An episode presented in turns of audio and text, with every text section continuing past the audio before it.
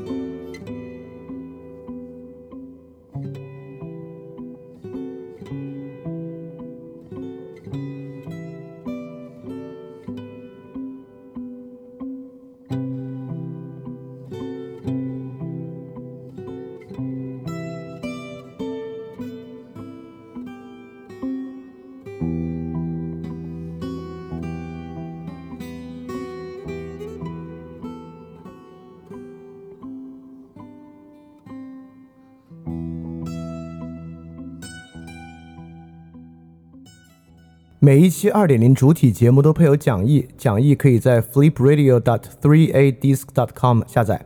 然后，如果你听到节目之中听到一声钟声的话，就代表讲义需要翻页了，跟讲义一起看更加方便。大家好啊，欢迎收听新一期的翻练二点零第三章节目，我是李厚成。那么这个呢，是我们秦汉这一部分的第二期。在秦汉这一部分的第一期里面呢，我们讲到了一个非常关键的视角。就是我们来看啊，秦制呢实际上是一个资源化的视角，这个制度呢诉求的是一切资源的最高效利用，把这个呢作为我们理解这样一个中华制度的起点。那么在上一个节目里面啊，毕竟我们比如说在里面提到的奴隶制的问题啊，成为奴隶的问题啊，等等等等，好像呢还是这个社会中的一些特例，是在这个中在是在秦制的社会之中呢。触发了这个刑事犯罪啊所遇到的一些情况，这个奴隶制到底有多广泛啊？今天我们这个节目里面就会提到，实际上呢，它不是一个特例，但总的来说，并不是最规模化的情况。如果我们了解一个制度的话，就像我们上次问到那个重要的问题，在这个制度之中，如果牺牲少部分人，能够让绝大部分人幸福，我们应不应该这样？我觉得呢，这个是一个可以争议的问题。但是呢，今天我们就要来看。最大部分的人构成秦制之中最大部分的普通农民，他们过的生活是一种什么样的生活？因此呢，这就不是一个特例问题了。其实我想先引出一个话题，题就是上次我们说啊，在知乎上呢，关于秦制啊，就有人这样回答说秦始皇是个英雄，他是一个反商曾的英雄，等等等等的。当我们提到这个人类文明的时候呢？像我最近听到一期节目啊，里面也在说，这个人类文明本身啊，考量它的核心要素就是它使用这个资源的能力。所以说啊，多样化都是不利于这个资源使用效率的，只有单一化才有利于这个资源使用的效率。而资源使用效率呢，才是文明与文明之间差异最核心的指标。他们就据此啊，把人类分成啊一类文明啊、二类文明之类的。你在多大程度上能够挖掘啊你所在星系的能源？我不得不说啊，很多人文素养很低的男性会特别喜欢这种东西。一想到啊，他们所接触的内容啊，好像跟这个什么星际啊、物理学啊、能源使用啊、可控核聚变啊等等等等的东西啊，就谈到每次这样的问题啊，这种比较宏大的技术性的。生产性的话题啊，感觉有一种快感，好像啊。事实上，我认为在刘慈欣的很多作品之中，他的作品之中呢，就是有这样的一种快感的。在这种快感之中呢，情志总是被当做一个好的正面例子。其实像《三体》最开始不是有一个虚拟游戏吗？那个虚拟游戏里面其实也是用秦始皇和他的兵阵作为里面的一个比喻的。所以说呢，我们就来看真实的情志到底有多优秀，到底有多好，它真的效率高吗？啊，我认为设想人类文明在某种极其统一的情况之下达成一种高效率啊，这种谬误形似于物理学史中的拉普拉斯小妖。好像这个信息传递和观察是不需要成本的。同样看情志，我今天我现在我，因为我做节目向来是不卖关子嘛，我们就把那个最核心的点点出来。看情志，我们就在看，想维持那种所谓高效统一的标准，成本到底有多大？这个东西是不是像拉普拉斯小妖一样，是个无成本的东西？我们可以啊，直接拿着这个权力带来的这个归一化。就想象那个伟大的文明，却不去想象这个权力达成一致的过程中到底付出什么样的代价，以及这样的一致是否有可能这么一个简单的问题。好，所以我们今天呢就来看情志中最具有规模化的、最大范围的一些内容。好，我们马上进入今天的内容啊。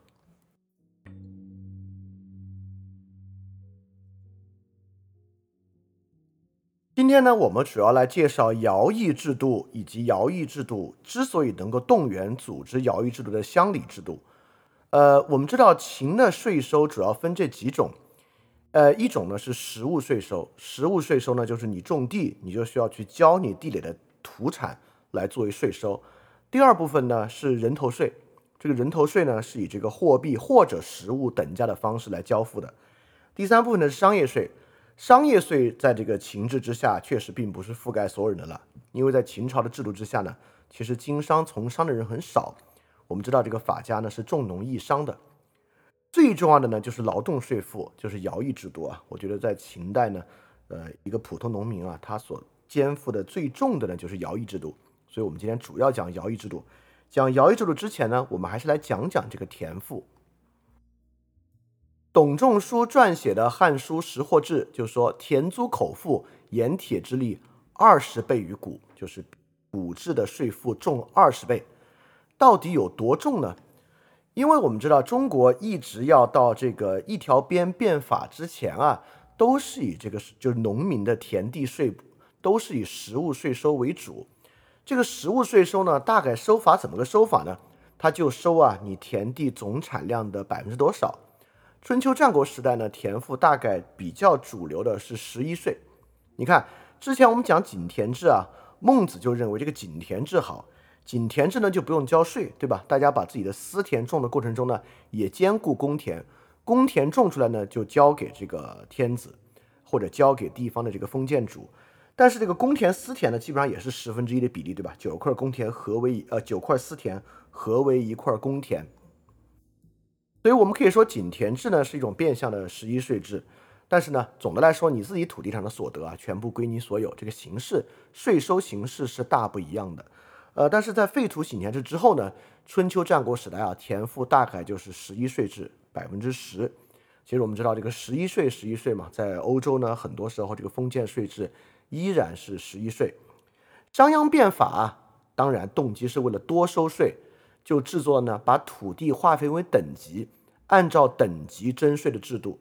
就商鞅明确能感觉到，有些土地啊，它出产很丰富；有些土地呢，出产没有那么丰富。我们不如啊，把土地分级，直接收税。这样呢，你还不用去统计它到底产出了多少，交十分之一，这样税务呢会很简单，对吧？比如说一块好田，你每年呢就是要交五担。你要交不出来呢，是你种田不努力啊，就不怪我了。这可能是商鞅的一个想法，而且从这里我们就能看出来啊，税收这个事情其实也是有信息成本的。不管是十一税还是其他要去衡量实际物产所产生的税制，你就需要有人可以掌握在下面到底这个田地出产是多少这么一个重要的信息。你可以想象，如果你不掌握这个信息，那下面的农民就有勾结或者贿赂地方官员。来少报自己物产的冲动，所以说，在一个相对较小的一个税收范围之内，比如说在一个村或者只是关中平原，兴许你还有足够的人力可以去做到检查每一个田亩的出产是多少。但一旦范围扩大，你没有能力，没有足够的技术可以可以去检查实际的田亩亩产，你就需要去想一种更统一、更标准的方式来进行税收。所以商鞅变法改革啊，一方面呢是为了增加税收，第二方面呢可能也是为了减。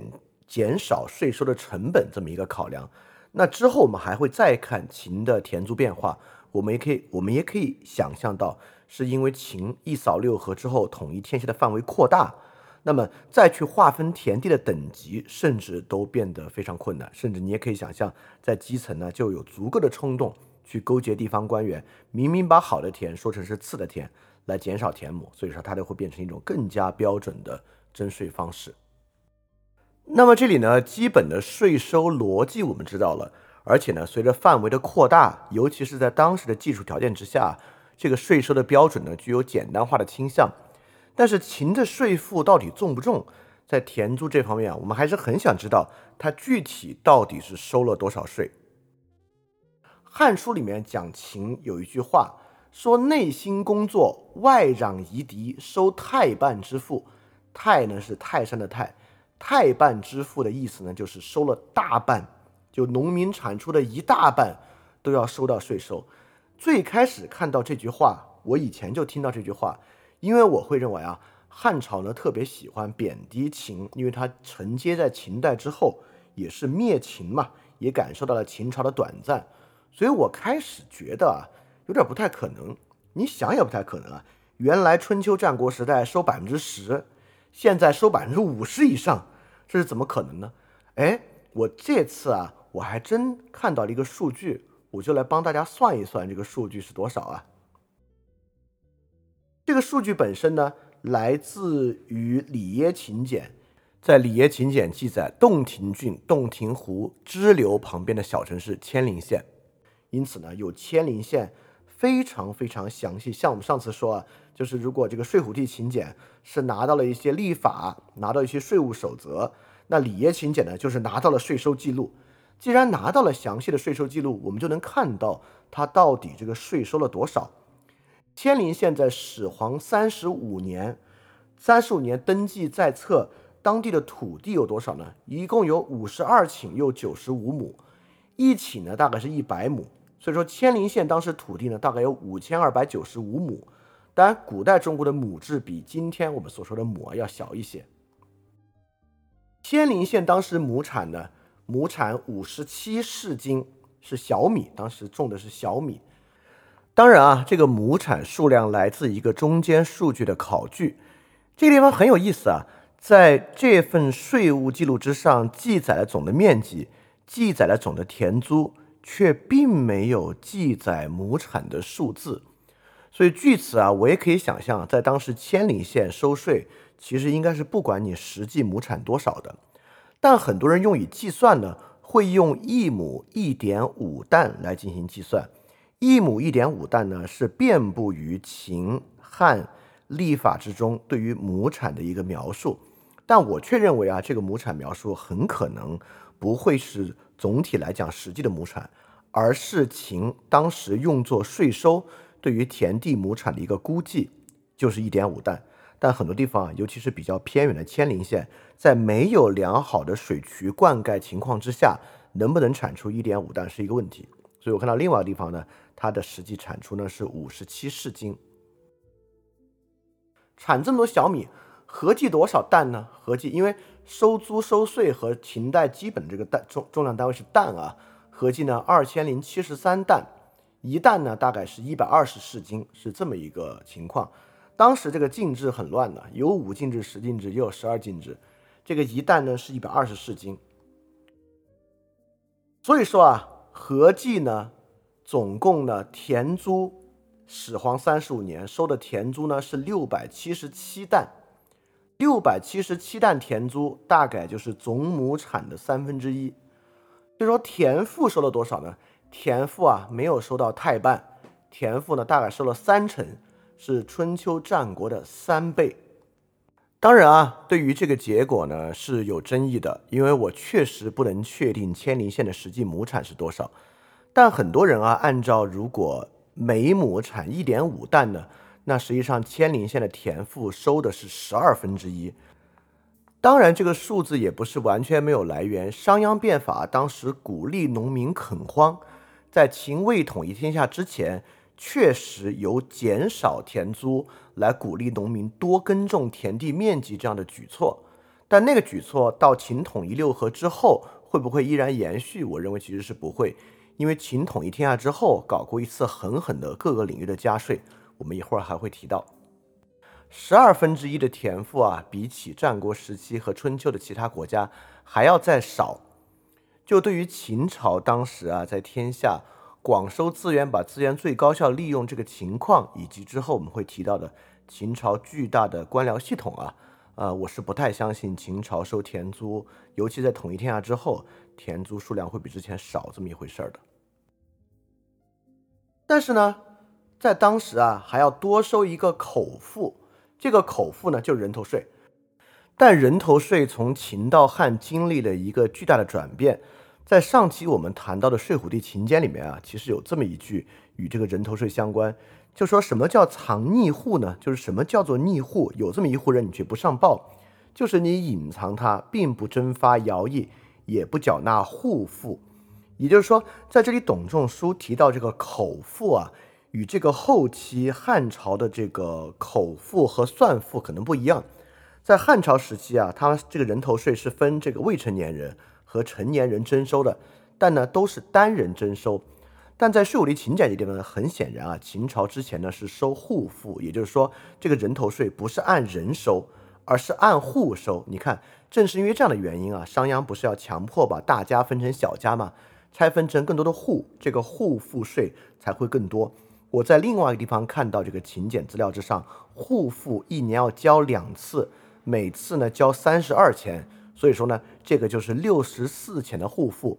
六十四钱的户赋是不是说这个口赋就这么多呢？其实不一定，因为在秦统一天下之后啊，也因为财政吃紧，有一段时间是既要交户赋又要交人头的丁税的时期，所以说这个就是整个。加重赋税很重要的一个环节，但当时这个情况之下，收这个人头税收多少呢？啊，这个是我没有找到数据。但总的来说，我认为从秦到汉的过程，汉的人头赋税不可能比秦更高，尤其是文景之治之后，对吧？汉比起秦是轻徭薄赋的，所以实际上在汉朝的人头税是每个人成年人啊，每个成年人一年要交一百二十钱的人头税，所以秦。在本来户税一户就要缴纳六十四钱一年的情况之上，再叠加人头税，这是不可能比一百二十钱低的。所以我们就按照一百二十钱来算。那一百二十钱呢，换算成粮食啊，我们用一个统一单位更好来计算。那一百二十钱呢，换算成粮食大概就是四担。所以说，田赋啊，大概呢，千陵县一共一百五十二户，一共呢收了六百七十七担。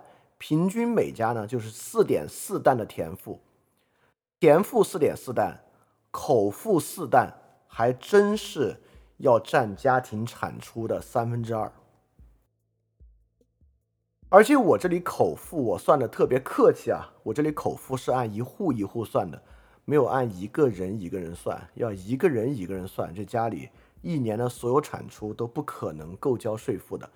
所以，就算我们这里按一户一年一百二十钱的口赋来算，年田赋收四点四担，口赋呢再收四担，所以说确实税负呢要占掉产出的三分之二，这个数字是非常可怕的啊。但如果我们想的呢，就是当然啊，当时嘛，秦要一扫六合，所以说税负呢肯定相对来讲比较重一点点。那么呢，我们就来看，呃，是不是这样？或者说收这样的税赋，为什么要收这么高的税赋？你们可以想一个问题啊，如果秦收这么高的税赋，而且一扫六合之后战争结束了，按理说人口会增加，在这个情况之下又收这么多税，那秦会不会很富裕、很发达，整个财政系统很充裕？如果是的话呢，说明啊收这么重的税负确实能够豢养起来一个庞大的机器。但如果最后的结果是秦收三分之二收入的税负依然财政亏空，那就说明整个这个体制出了极大的问题。那出了什么问题呢？但这这个没什么关子可卖，就是出了极大的问题。当然呢，这个问题就是这个系统耗散非常严重，导致维持成本极其的高。好，大概呢，非劳动税负就是这么一个情况。大概非劳动税负呢，作为农民来讲啊，要缴他年收入的三分之二交给国家。那我们就来看看我们今天的主要来讲的了，就是这个徭役系统是什么样的。毕竟啊，在秦啊，整个税赋部分是次要的，最主要的税。就是这个徭役所产生的税赋。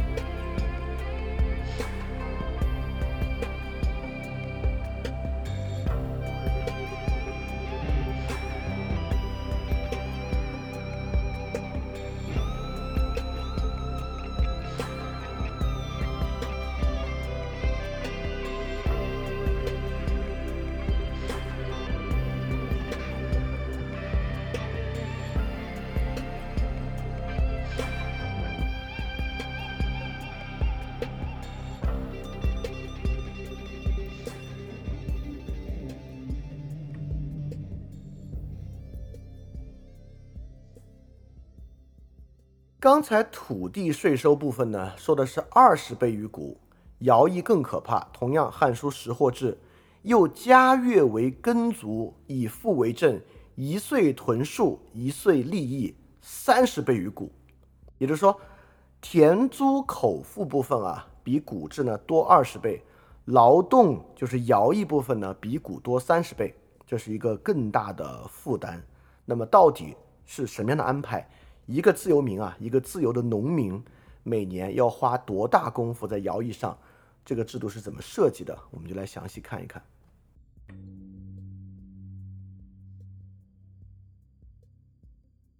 我们先来看上次的一个细节。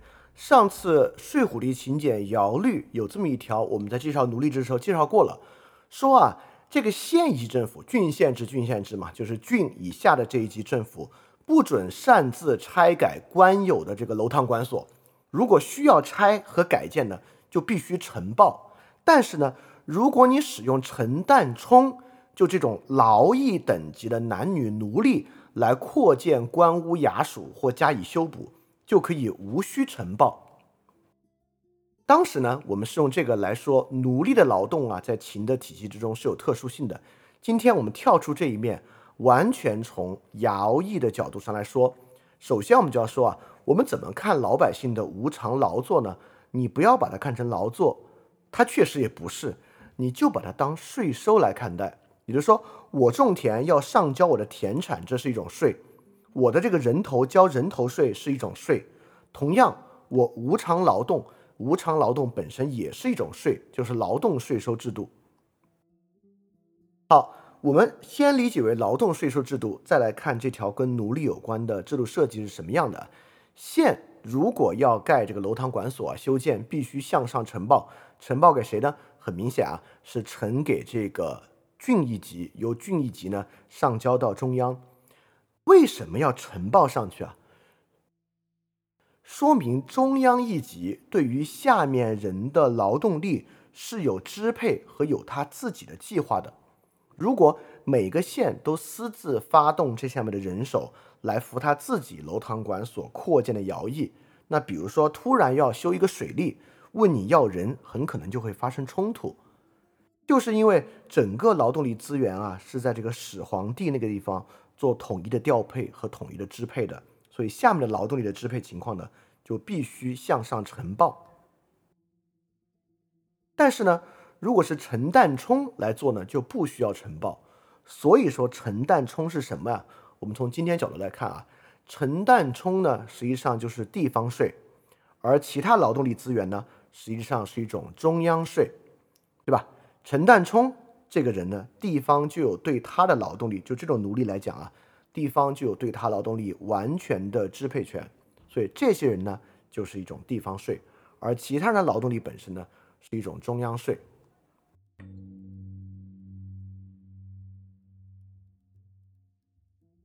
劳动税是一种非常特别的税种，因为劳动税呢，就是一种没有报酬的工作。没有报酬的工作啊，本身真的是一个很特殊的工作。从我们今天的角度来讲，我们其实很难想象一个工作本身是没有报酬的。就算是我们之前的集体公社时期，如果大家听自己父母讲，或者看网上的信息，你也知道啊，当时是有这个工分制度的。虽然当时呃这个所有制财产权是公有制的，而且呢种的全是集体的土地、集体劳动，但依然有公分制度。而公分制度的存在就成为了那个时候主要的激励制度，因为公分制度是可以换一些钱和一些商品的，对当时改善性的商品、调料、肉类、布等等等等，与公分制度高度挂钩。对，即便是以前的集体公社时期啊，劳动呢也不是没有报酬的，包括今天啊，即使是处于监禁、监狱状态的人，劳动呢也有补贴。比如说最近啊，这个城市抗议，我们知道志愿者他虽然说是志愿者，但实际上他的劳动呢也是有补贴的。所以从我们今天角度来讲啊，我们真的很难想象有一种劳动呢是完全的非报酬性质的。你看，其实田赋、口赋也是这样。口赋呢，就是说我一年的劳作，我需要为我的存在交一笔钱。田赋呢，从我的劳动里面。拿一部分出来交交售，那我们现在也是一样，对吧？我们今天交所得税啊，我们今天交营业税啊，我们在消费过程中交消费税啊，就是说我的行为的一部分啊要被呃政府拿走，这是税收嘛。但这个呢，我们今天能够理解啊，这整个社会是这样运转的，因为政府本身呢，它需要提供公共提供公共服务进行公共管理，这本身是需要花成本，是正常的。但我们反过来必须想啊，劳动税呢，其实是一种终极的税种，就是非报酬性质的劳动税是终极税。我们看秦代就能明白，劳动税的尽头呢，就是奴隶制。对吧？也就是说，如果我们想象一个人他的所有劳动要被他的劳动所得要被别人全部拿走，那么他就是奴隶制。我们上次讲到的陈旦冲、厉臣妾这些人呢，他们呢就是终身付劳动税，他们就是奴隶；而普通的人呢，就是他们的劳动呢付部分的劳动税。徭役制度啊。在秦朝是不能拿钱去抵的，但是很快到东汉的时候，这个劳动税就可以某种程度上拿钱抵。到明末呢，劳动税就可以全部拿钱去抵。所以我们就可以说，在中国的历史上，在中国历史最大规模的税制上，有一条主要的线索，就是徭役与徭役制度的货币化。徭役制度的货币化是什么意思呢？就是说这个社会当然需要人来做这些公共工程，比如说秦朝要修个水利，我们今天也要修水利啊；秦朝要修路，我们今天也要修路啊，对吧？那那个时候要修路呢，我们就让人白白的来修；那今天要修路呢，我们就靠交钱，然后让那些人赚钱来修。所以说，虽然啊，最后都是修了路，而且我们也都可以说。修这个路呢，是我们出的成本来修的。我们说这条高速公路究其根本是我们所有人税收修的，话完全可以这么讲。但是用货币化的方式来承担这部分的负担，和你自己要去亲自修那条路，感觉是非常非常不同的。哎，但我们反过来想另外一个问题啊，实际上在很多农村里面，农村修一条路，村民呢也会集体一起上去修。修一条给我们村使用的路和修一条远方的路，我相信感觉是很不同、很不同的。而在一个完全分封制的情况之下，我们可以想象，对于农村来讲啊，不管是水利啊、道路啊、开垦啊、垦荒啊，很多劳作啊都是由村民自组织来完成的。但是立山林啊、植道呀、阿房宫啊这些就不能想象了啊。所以说，徭役制。与徭役制的货币化，这个在中国历史之上一直是一个很重要的线索。而徭役与徭役的货币化，其实还有另外一个很重要的主线，就是税收主要来源于商业税，还是税收主要来源于农业税，是实物税收还是货币税收的问题。之前啊，我们讲这个波斯帝国阿契美尼的王朝，我们就讲过啊。这个阿契美尼的王朝的行省制度，哎，有一个比较特殊的，就是他们啊，虽然这个王朝和帝国形成的时间比秦代还早，但是呢，他们的税收啊，各个行省包税包上来的税收呢，主要以货币税收为主，哎，这个呢，就与秦是一个相当不同的形式。到下一期我们会我会尝试来做一个对比，就是以货币税收为主的。和以实际实物和徭役税收为主的这两种什么样不一样的想法？很明显啊，就徭役的货币化就是我们今天这个社会实际运转的方式。在今天我们这个社会，如果不是在很特殊的情况之下，你是不需要去付任何的劳动力在公共建设和公共项目之上的。劳动力的公共建设和公共项目呢，都是以货币化的方式包给其他人的。所以说。就因此，很多人说秦代呢实际上是奴隶制，这一点呢不是没有道理的。从这个陈旦冲、历臣妾角来讲啊，秦就是奴隶制；从普通秦朝的农民来讲啊，这种劳役制度呢，其实就是徭役制度啊，就是一种半奴隶制的制度，一种全民的奴隶制。来看看啊，他们需要付一些什么样的徭役。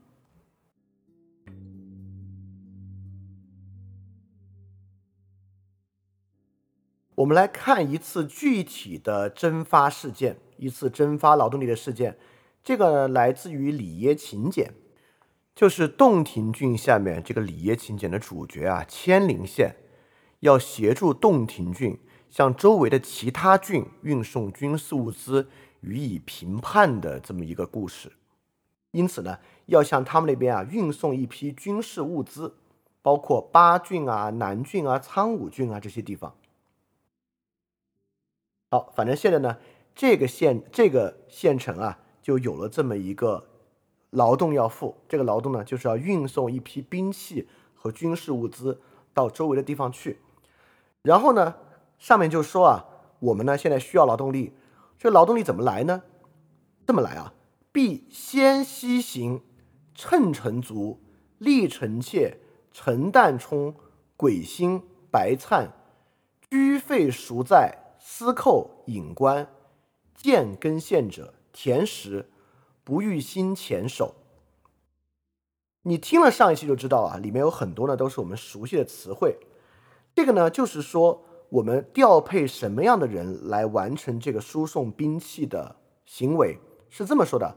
调遣顺序这么讲的：首先呢，乘城卒，乘城卒呢，就是现在负责防守的一些职业军人。乘城嘛，乘城就是在城城墙之上去运作的这些人。那优先呢，让这些军人去运送这批兵器，那肯定是不够的。当然啊，要使用军人运送兵器也非常正常，因为这毕竟是军事物资，还是需要在旁边武装押运的啊。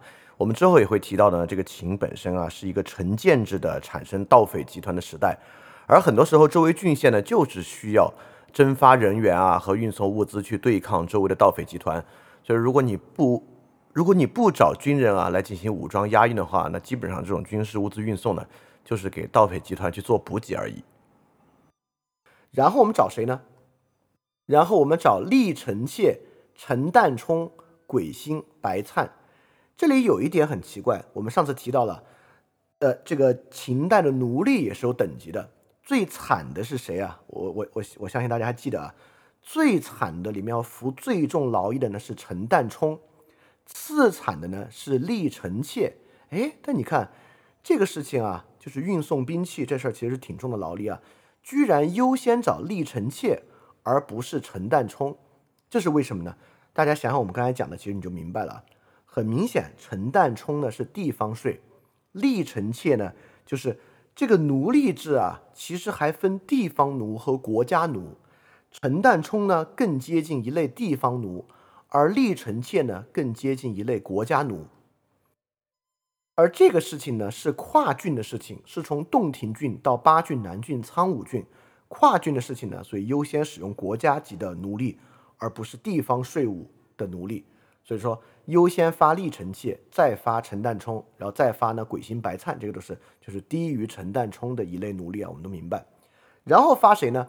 发居费赎债，居费赎债我们就知道，上次我也讲，这是什么人呢？这些就是那些罚一甲、罚一盾，但是钱不够。必须靠劳力抵债的那些人，就是居费赎债，奴隶还不够就找他们。当然啊，居费赎债还有一部分呢，就是判了罪，像耐刑啊、前刑啊等等等等啊，靠这个劳役抵罪的人啊。就秦代呢，痴迷这个劳动税赋，所以说很多罪行呢，你也可以使用劳动来进行抵押，所以居费赎债也包括这部分人。他们还不够找谁呢？找司寇。司寇是什么呢？我们上次也讲过啊，司寇就是官奴。司寇呢是奴隶里面等级几乎最高的，就是官奴。也就是说，你们会发现在秦朝啊，发动做这种劳役的官奴还在这个赎罪者的后面，就这个居费赎债还在这些人的后面，所以官奴的地位真的是比较高。如果还不够，找谁呢？叫隐官。什么叫隐官呢？就这些人其实不是奴隶。但这些呢是可以说是刑满释放人员，曾经犯过罪，这些人呢也会被发动起来。好，以上这些呢都是在这个秦朝啊复杂，除了这个称臣族，称臣族就是职业军人以外，就是以上这些都是在这个秦朝啊极其复杂又容易的刑罚系统之中遭受这个惩罚的人啊，从前面的四类奴隶厉臣妾、陈旦冲、鬼心白灿，到赎罪的人。这个居费赎债，到官奴隶司寇，到过去的刑满释放人员隐官，到最后的见根献者。随后的那句话说的是“田食也，不欲兴前手”。前手是什么呢？前手就是普通农民，就是农忙的时节啊，最好不要让普通农民去承担这个责任，不要发普通农民去运送这些兵资。好，那就留下个重要问题了。那么，在刚才这个序列之中，被征发的序列最低的建根县者指的是谁？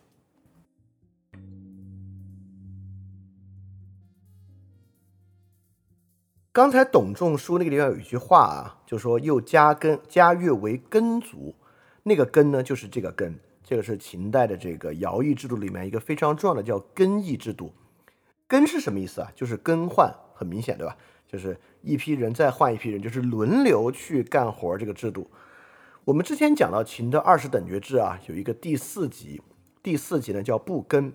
很明显，这个不更呢，就是说这些人啊，由于你是第四等爵，你呢就可以免除更役，免除更役啊就很厉害了。这个不更呢，已经是普通人能够达到的爵位上限啊，很少有人能够升到不更的，因为不更往上就是大夫，就他既要有军功，又要有这个行政职位，才可以往上升到大夫了。按照秦的说法，达到这个不更好像挺简单的。杀四个人嘛，四个人头到不更，但大家可以想一想，这个杀四个人头有没有那么简单？首先啊，秦最开始打仗有几仗是要杀掉很多人的，比如说两场打赵国的仗，我们之前讲长平之战和上次讲到的一场战役，这两场战役呢都会杀数十万人。但是虽然要杀这么多人，但秦国的兵士更多啊，秦国这么多兵士，就算。一个人一一人分一个人头都不够大家分，那么再加上一扫六合之后，其实战争数量减少，战争数量减少呢，你能砍的头呢也就变少了。所以说，能够在战场上砍四个头的人啊，其实是不多的。尤其在和平时期啊，要升上第四等爵不更，难度就更大了。所以绝大多数人呢，都是每年要去服这个更役的。更役呢，就是这个秦朝徭役，就是强制劳动制度里面非常重要的一个。那关键就在这个一年要更几次了。很多学者啊，看到一些其他的文本，认为呢是一年更一次，一次呢一个月。如果一年跟一次，一次一个月，你想想还好啊。一年十二个月，就只有一个月要为国家强制干一个月的劳动。好像呢也还行，但实际上的结果啊，绝对不止这一个月啊。这个中间的论证过程有很多考据啊，考据部分我在这里就不细说。陈伟老师有一篇文章啊，叫做《简读资料所见西汉前期的足根》，那这里面考据的非常清楚，我就说这个结果吧。一年要去干几个月呢？取决于根数，这个根数呢，在各地是不同的。啊，有七根、九根，最普遍的呢是三根和四根。三根、四根呢，并不是说一年去更三次和更四次，它其实呢是说把人啊分成几个轮替。三根呢，就是把人分成三个批次，那自然呢就是三个月一次轮换，每年啊要轮到四次。四根呢，就是把所有人啊分成四个批次，那分成四个批次呢，每人每年就要轮三次。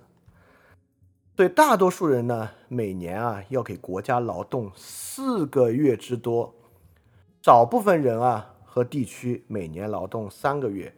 为什么人和地区呢？什么人可以少劳动一次呢？哎，会有一些条件。上次我不知道大家记还记不记得住啊？我们提到啊，这个秦朝特别喜欢搞评比，其中有一个评比不就是耕牛评比吗？耕牛评比里面啊，最厉害的那头牛。养他那个人呢，每年可以免一根；像这样的人呢，每年可以少耕一次。其次呢，岁数很大的人、残疾人，每年呢可以少耕一次。所以，残疾人和岁数很大的人，每年可不是不耕哦，哦，会有不跟的。你老到五六十岁可以不跟，但那个年代活到五六十岁的人非常少，就是五十岁可以不跟的是有一定爵位的人，六十岁可以不跟的人呢是普通人啊。我觉得活到五六十岁的人真的很少见啊。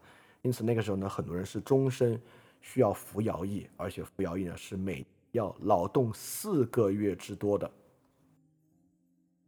好，这就是劳动数量的制度了。在劳动数量呢，在秦代啊，每年呢就需要去劳动四个月。呃，这当当然啊，这也是中国历史的极限了。从这个开始呢，中国历史走一个下坡路，越往后呢，呃，每年所需要服的强制劳动的时间越少，不仅时间越少，连续性呢也越少。秦代这里啊，都是一个月一个月来啊。之后呢，比如说很多朝代呢，每年每个人要服满够一个月的徭役，但是呢，可以拆开，比如这干两天，那边干三天，凑起来凑一个月就行啊。但秦代不是啊。好，每年要干四个月，这四个月具体要干一些什么呢？就可以分成两种，一种叫徭，一种叫戍，就是徭役与戍役啊，其实就是重体力劳动与屯守。戍役呢，就是驻守当兵，不管是守王城还是守边疆，就是当士兵。徭呢，就是重体力劳动。这里面重体力劳动呢，又分为内徭与外徭。这个内徭外徭有什么区别呢？内徭啊，就是说你在哪个乡，在哪个郡，就在本乡本郡服的徭役；外徭呢，就是去外面服的徭役。比如说啊，你在洞庭郡征发去修长城，那就是超级外徭，就远的没边儿了。你现在的内徭呢，当然就是在你本乡本郡做的徭役。好，所以说呢，在这个本地做的体力和军事劳动啊，就是刚才我们讲的这个建根。所以说刚才那句话，我们现在呢从洞庭郡要发一批兵器发到巴郡、南郡和苍梧郡。那么这个建根者呢，就是如果上面这些奴隶都用完了还不够呢，现在谁是建根者，我们就让他去送这个兵器。这个呢，其实就是一次。呃，也算是外摇了，因为这不是我说错了，这还这个建根者还真不是内摇，因为这些人啊是要去到外郡的，所以这个呢其实是一次外摇。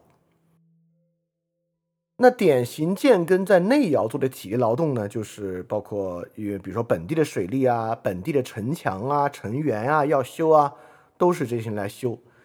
你可能会觉得奇怪啊，这么大的数量规模要去修城、修城墙。秦汉时期，中国有多少城来给他们修啊？哎，一会儿讲到第二部分，我们就知道啊，当时有多少城需要修，绝对是超过大家想象力的上限的一件事情。当然，就因为有这么多城，这些城呢本身也需要驻防。你可能会想啊，在内陆的一个城防谁呀？哎，防山贼流寇，也防起义。啊，秦的时候呢，山贼流寇和起义数量非常庞大，小起义啊在各地不断。这次运送兵器就是要去啊反一些边疆地区的起义，边去边地太容易起义了，流寇数量也很多。一会儿我们说到流寇数量为什么这么多？我们看乡里管理制度就知道啊，就是讲的批量性的在生产流寇的一个制度。好，一些外徭呢，就是利益与外徭，就是外地的体力劳动，修水利、修河道。修宫殿最典型，我们知道骊山陵、长城、阿房宫、灵渠等等等等啊，这些都是要征发数十万徭役的劳动。那么，当然这些征发的人啊，不都是徭役，很多呢，也就是刑徒，也就是奴隶。这些东西很多是奴隶修的，但是这么大的数量啊，很多时候奴隶是不够的，也需要征发一些徭役，就是普通农民也要参与到这样的大型工程之中去。那么在外地呢，也有很多军事的植物，屯戍植物。屯戍植物呢，又分为就是戍边和转运粮草兵器。大家都知道，有这军事领域有句话，就这个外行看兵器，内行主要是要看后勤。因为战争啊，尤其是持续战争啊，主要是这个后勤构成的。比如说俄罗斯打乌克兰打得这么糟糕，很大程度上就是后勤跟不上。那么秦也一样，北击匈奴，南击百越，整个这个过程中啊，内秦所需要的粮草数量是非常庞大的。所以说，为什么需要这么多人征发徭役？就是你这么打，你可以想象，几乎你可以算啊，每一个前线士兵应该需要四到五个人去供应他的粮食。为什么需要这么多人供应他的粮食呢？上期我们也讲到了，就是因为你可以想象，你从洞庭郡运粮食运到北部的边关。运粮的这个人他自己一路要吃多少粮食啊？他在路上吃的粮食会远远大于他可以运送的粮食，但是在前工业化时代就是这样的，这个没办法。所以说，其实需要大量的人转运粮草。但秦朝比较鸡贼啊，上次我们也听到过了，你转运粮食这种事儿，你自己要吃什么粮食对吧？这个粮食自带，你要自己没有那么多粮食了，你就问官府借，借了还不上呢，哎，那对不起。你要是真借了还不上，你自己呢就变成这个居费赎债，就要再去做很多劳动来还上这些粮食。好，所以董仲舒那句话啊，“家乐为耕足”，意思呢就是说，秦啊比以前这个耕足的时间要长。就是徭役这个事儿，当然不是秦的发明，春秋战国就有徭役，但春秋战国的徭役呢就要短得多。秦这里呢就又加了其他的月份来做徭役，以父为正。这个父呢就是我们上次讲到这个，呃，《睡虎地秦简》那个喜父就是成年，成年之后呢就是变成了正卒。正卒要干嘛呢？一岁屯戍，一岁立役，就是说你成年之后呢，就要额外去付一年屯戍，一年立役。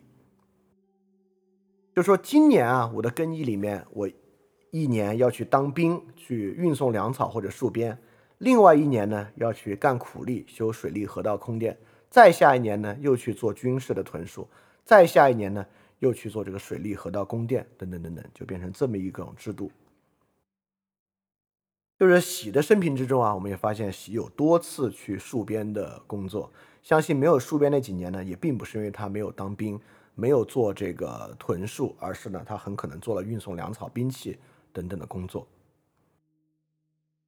所以基本就是这样。对一个秦朝的人呢，你一年啊，可能有四个月要去服这个官方的徭役。这四个月里面呢，大概有三个月是应该是在你本县本郡去服的，有另外一个月呢，一年要去做军事方面的劳动。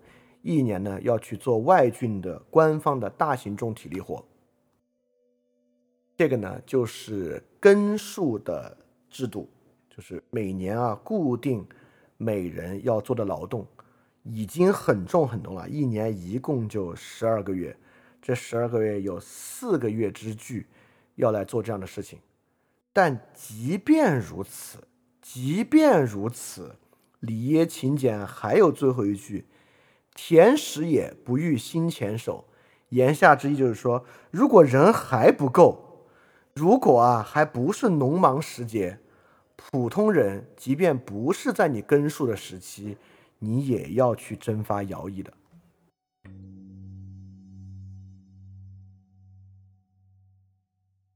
因此，在已然重到这个程度上的劳动税的基础之上，你依然有可能。要被征发更重的徭役，因为有很多特殊情况，比如说我们这里讲到的，就短时间需要很大劳动力运送兵器，你可能会转运兵器，像李业勤今天讲的。还有呢，我们也可以讲一下，有些工程啊，比如说修运河啊、长城这种啊，工期非常长，这么长的工期啊，一个月一换，一个月一换的话，这东西就修不完了。汉成帝时期啊，就修这个运河，足至河者外遥六月，就这些人征发出去。不是一个月一个月的，一次就要在那边工作够六个月，把那个运河修完。当然还有突如其来的巨大工程，比如秦二世，这《史记》里面讲的，秦二世极易发徭至阿房宫，而这批人啊，还就是之前修阿房宫，赶上了秦始皇逝世，突然停工阿房宫，急调去修骊山陵，七十万人。骊山陵修完了，秦二世又调了很多人，急忙回来要把阿房宫修完。所以可见，在阿房宫、骊山陵这周期之间，征发的徭役数量有多庞大。所以在这些特殊的时期，都有可能会征发普通人，即使不在建耕周期内，也需要去服徭役。甚至呢，你服的徭役也不是以以一个月为单位了，而变成以六个月甚至更长的时间为单位。当然啊，同样像我刚才所说，这些征发之中有很多也不是普通农民，也是刑徒，就是征发奴隶去修的。但普通人呢，也经常会牵扯其中。当然啊，这种征发是不是可以抵消其他的更役呢？就比如说在汉成帝时期，如果你去修这个运河六个月，那是不是明年的这个徭役我就不用服了？汉代是有这个徭役数量抵扣制度的，秦代有没有？至少我现在在我当然，其实我对于秦简。绝对不能说熟，比起那些真正研究秦代的老师，他们其实更熟。但是其实我也搜了很多论文啊，我还真没搜到秦代有这个徭役抵扣的制度。但汉的时候是真的有了，就比如你今年干了六个月，如果你生活在那种一年要干三个月的地方呢，那明年你就可以不干了。但不管怎么说，这也是一个非常非常繁重的一个事情啊，而且不仅繁重，我们也知道啊，古代的时候干这种重体力劳动。死亡率、伤残率是很高很高的。好，听到这里啊，你看，我们有一年四个月或者一年三个月的更役制度，这一遇到这个重点大型工程啊，或者遇到紧急时期，还要紧急征发徭役，你听这些你都觉得够重了吧？对不起，还没完呢。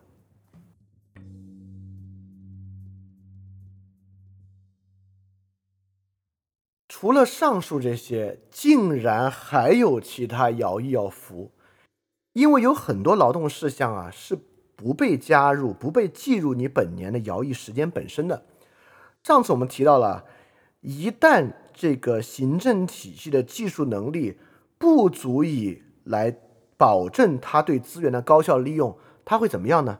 我们上次讲到，它会连坐。情有很多对于以往你做的事情需要负长期责任的连坐机制，会导致你的徭役更重。这些呢，都来自于睡虎地勤俭的徭律，就是你之前啊被征发去修城墙，对你所住的墙呢，你有一年的质保，如果不满一年坏了，主持工程的司空要有罪，而且原来修墙的人呢要重新去修。而且是不算入服徭役的时间的。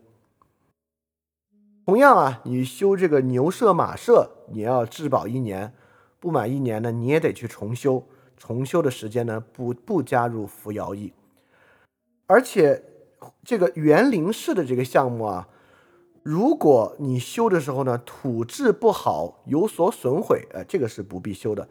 但如果临近农田，如果呢？你的牛马很可能去吃掉这些地方，就是皇家的栽种和种植园的东西呢。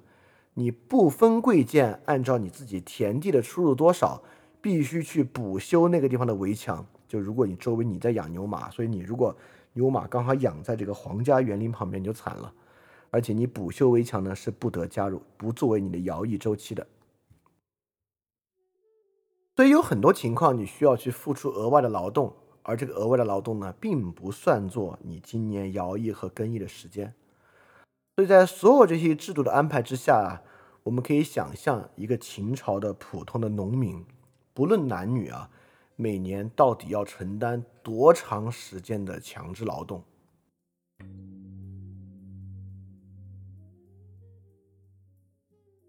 所以我们来看这个劳动税赋制度啊，甚至可以直接说奴隶税，奴隶制。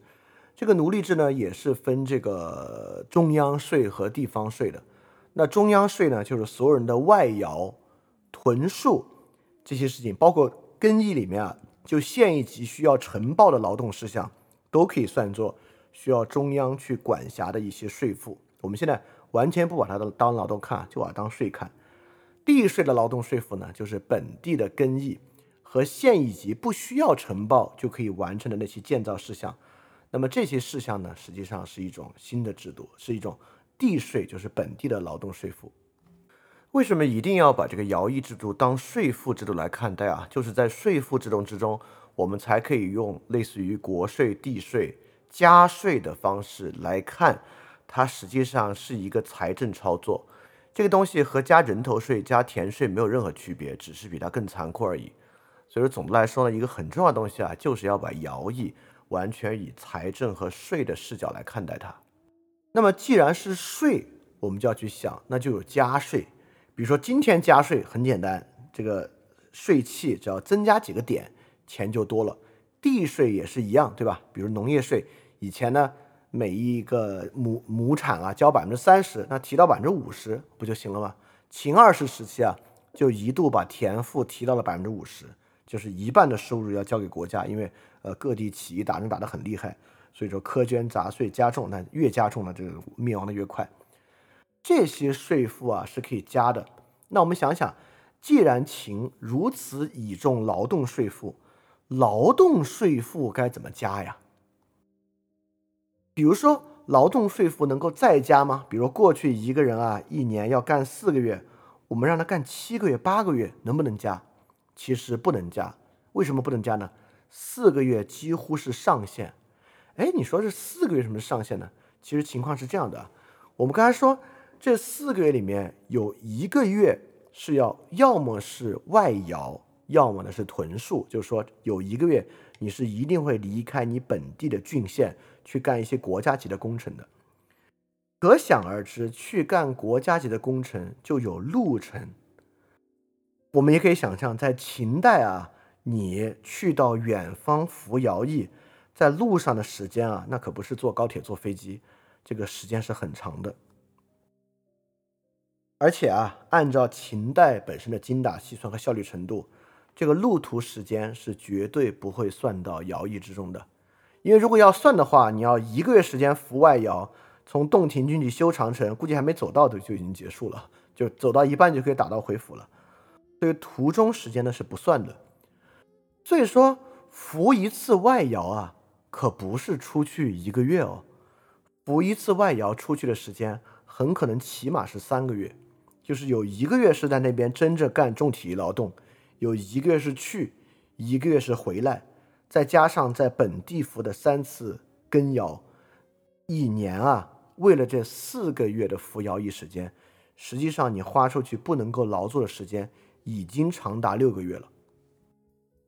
加上农业本身有农时，所以说一年服四次，几乎已经是劳动税负的上限。所以在秦这个情况之下啊，靠增加更替轮次来增加劳动税负的时间是几乎不太可能。哎，所以如果这个情况之下，要增加劳动税负该怎么样呢？那个唯一的方法简单而残酷，只要把这个人变成奴隶，他就可以一年十二个月来服徭役了。所以说，增加人们服徭役的时间啊，在秦已经炸到极点了。要再炸他的方法啊，就是把他变成奴隶了。所以变成奴隶呢，就成为了秦代加税的方式。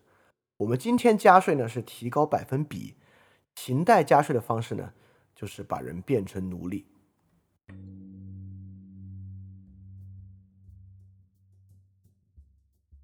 好，所以我们现在就可以来看了。我们刚才在最开始提到啊，我们上次说的奴隶制等等，听上去呢好像只是社会中的一小部分人啊。我们要来了解真正具有规模化的行政和制度，就是针对所有农民的。那既然我们现在说到呢。其实农民变奴隶本身啊，从税制的角度上来讲，就是加税。这个地方政府啊，就是县一级政府，搞出越多的陈旦冲，其实呢就是加地方税的方法。中央啊，搞出更多立臣妾，其实呢就是加这个国家税的一个方式。所以在这个逻辑之下，秦到底有多少奴隶，这本身呢就是一个可以去讨论的问题。所幸呢，从里耶秦简之中，我们也能看到数据啊。我们就以里耶秦简这个千陵县为例，千陵县的奴隶数量有多少呢？在里耶秦简之中有一个时期的数据，就是始皇八年的时候，千陵县在年末到底有多少奴隶，死了多少人，新来多少人。这个具体的计算我这里不给大家说了，我给大家说说这个结论，也就是说。在这个始皇八年，呃，不，不是八年，是始皇帝二十八年左右的周期，千陵县一共有多少奴隶呢？都是立臣妾啊，大概有三百人左右的奴隶。那么仙陵县的总人口有多少呢？就非奴隶人口啊，大概有九百人左右。就千陵县其实是一个很小的县啊，这个县呢大概一千两百人，这一千两百人呢，三百个奴隶，九百个非奴隶。奴隶几乎已经占了县总人数的百分之二十五，这个数量一点不算小了吧？一个县的人口里面四分之一是奴隶，奴隶要做什么工作呢？在这个《礼业秦简》里面其实也有记载，奴隶呢就是吏的仆人、羊、走工。哎，这里面其实有一个点，我必须说，我上次说错了，上次我说错一个地方。上次在解读这个《睡虎地秦简·司空》里面的一条啊，上次有这么一个话，说呢不得用司寇做赶车的仆，烹养烹就是做菜的这个养，看守官府和其他的事情。如果上级要任命他们做这些事儿，必须要请示。上次我以为说是这个司寇是奴隶，所以奴隶不能干这些事儿啊。其实我还恰恰说反，就实际上是。这个司寇在奴隶里面等级太高了，高到不可以来做这些简单的事儿。这些简单的事儿很明显是这个《礼业秦简》里面写明白了，这些呢是陈旦冲来，呃，是这个呃立臣妾来做的。呃，所以为什么需要这么多的这个奴隶呢？就是因为整个官府体系，他们的炊事班、他们的这个驾车、他们的这个基础的仆役、看管、工匠、器具制作，全部需要这些奴隶来完成，以及田地。因为我们刚才讲啊，这个千陵县一共能收多少田租呢？六百七十七担。下次我们就会给大家看，这六百七十七担连养活千陵县的官吏都不够，不够给千陵县的官吏发薪饷的。因此，秦代还有很多官田，这些官田呢，也需要奴隶来进行耕种，才能够满足整个行政体系的口粮。所以说，对奴隶的需求非常旺盛，而奴隶的数量也非常的庞大。当然啊，我们在计算千陵县奴隶的情况之下，这些还仅仅是地方的奴隶。始皇继位，川至骊山，疾病天下。为了修这个东西啊，天下征发刑徒就有七十万人之众。所以说，在整个秦代呢，奴隶的数量绝对不仅仅占总人口的百分之二十五，数量比这个呢还会更多。而我们在这里说的所有的呢，都还是官奴。我们上次提到呢，秦代还有私奴。私奴有多少数量呢？啊，这还又是一个数量。所以说，在这个情况之下，很多人说秦真的是奴隶制社会。总的来说呢，还是有一定道理的。而且，奴隶真的是一种损耗品。在这个礼耶秦简之中啊，其实也在说每年死了多少奴隶。我给大家做一个对比啊。刚才我们说呢，有一种比奴隶好，是因为我付不起那个一甲一顿的赔偿，而变成这个赎债的人，对吧？赎债的人呢？千陵县有一年一共有三十八个人，一年呢死了一个人，这个死亡率呢是一比三十八，是个很小的数量。但是历臣妾每年的死亡数量呢是百分之十八，所以说历臣妾每年要死百分之十八，而赎债的人呢只是百分之二，所以奴隶呢是非奴隶死亡率的九倍。可见这个历臣妾不管是工作条件，还是工作环境，还是工作量，应该都是很可怕的。所以说，秦代呢不存在有些人为了这个秦本身去，也不是给他洗地吧，就是可能要做一些辩驳，就是说秦代的奴隶制跟我们想说的奴隶制不一样。秦代的奴隶制呢，只是人身依附关系和没有财产权，实际上呢他在官府工作跟普通人差不多。啊，我们在这里就能看到，不，他跟普通人不一样。历臣妾每年高达百分之十八的死亡率，和这个赎债的人每年三十八比一的死亡率。很明显啊，当时奴隶，就算立臣妾这一级的奴隶，也并不是在过一个非常好的生活。立臣妾都有百分之十八的死亡率，我们完全可以想象陈旦冲这一级的死亡率能够到什么地步啊？这绝对是个非常残忍的事情。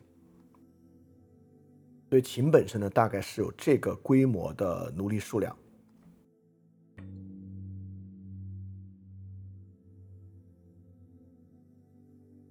所以说，从这个我们可以反过来理解秦制，尤其是上一期，我们从《睡虎地秦节》里面看到的奴隶条款。你看，并不是因为秦制在立法和法制上非常的严明，导致社会增加了很多奴隶。上期我们就讲啊，你看今天的人喜欢比附秦的法制，说你看这里面有程序法，这里面有民法，这里面有刑法。上期节目之后我们就说了不。你不要把它当刑法、民法、程序法看，你把它当资源法看。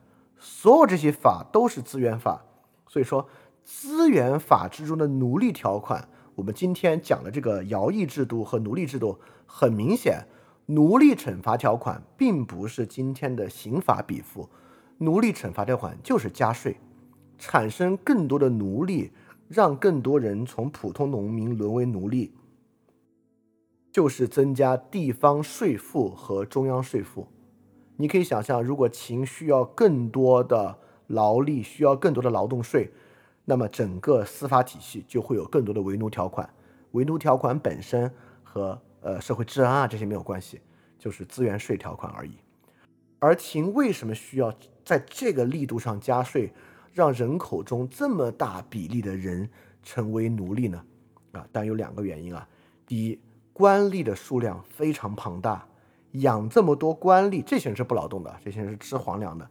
养这么大数量的官吏，需要很多的人手。就像我们刚才讲的，在千陵县这个地方，千陵县本地的田租不够养千陵县的官吏数量的，所以千陵县一定要有奴隶来种公田，才养得活这些人。为什么需要数量这么庞大的官吏呢？这是我们下一期要讲的一个核心，就是我们可以想象维持这么大的一个体系，什么体系呢？这么大的一个文书行政体系，这里面所需要的文书人员上下通报数量非常庞大。我们刚才讲过，我们之前讲韩非子讲过啊，这个权力关系有一个非常重要的，他一定要维持信息的优势。秦始皇要维持自己信息的优势，成本就有这么大，大到需要征发奴隶才养得活这个官吏体系的地步。所以这就是我在节目最开始说啊，很多对于社会缺乏了解的科学主义者，或者甚至都不是科学主义者，就是喜欢意淫的人，去想象一个什么能源高效利用的社会，它本身需要良好的一统秩序。这就像我们回想拉普拉斯小妖一样啊，这个系统秩序本身成本是很高很高的。所以第一部分呢，要维持这么大的官吏数量是需要加税的。第二个需要加税的点啊，就是像始皇帝嘛，好大喜功，又要打仗，又要建立自己的陵园，又要发动很大的大型工程，那整个国家税的部分呢就会变得很庞大。国家税的部分很庞大呢，就需要加税。好，这本身够残酷了。但我们必须回头想一个问题啊，我们现在说的是在秦这么一个两千多年前的政治实体之中，在全境范围内上百人的轮替调动，就是每年啊，你这个月那个月是怎么可能的？这么大规模的社会动员，这么严密的社会动员体系。在当时是如何完成的？这真的是一个问题啊！到今天，如果我们要做这样的事儿，其实难度都挺大。为什么在两千多年前，这甚至是可能的呢？呃，这个问题不得不问。为了问这个问题，我们就要去想另外一个事儿。你看，那我们就要去看，这些人没有被征发徭役的时候，没有为奴的时候，他们是怎么生活的？为什么？说徭役就徭役，说更役就更役。那没有发给你的时候，他们在过一种什么样的生活呢？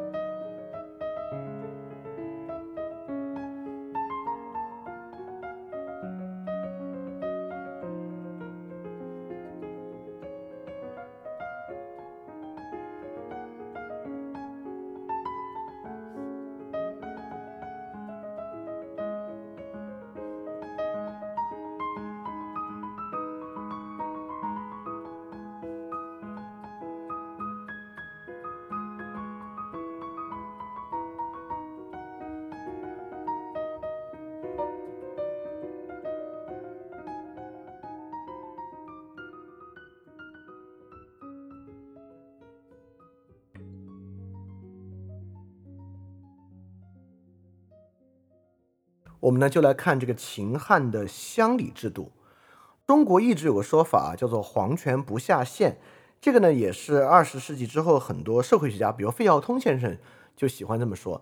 呃，这些社会学家这么讲呢，第一是要去理解中国基础乡村社会的时候，来理解乡村社会本身的机理和自治。比如说费孝通先生所讲的那个差序格局嘛，就是以乡村中的长老、家族、宗族秩序为基础形成这个自治。这个自治秩序呢，看起来与皇权是非常遥远的，所以叫做皇权不下县。在县一级的下面呢，是基于宗族的自治秩序。明清之后确实有这样的特征，但是在秦汉啊，在起点之上，皇权超级下线。皇权不仅下线，皇权这个中央的权力啊，渗透到了秦汉两朝最毛细血管的地方。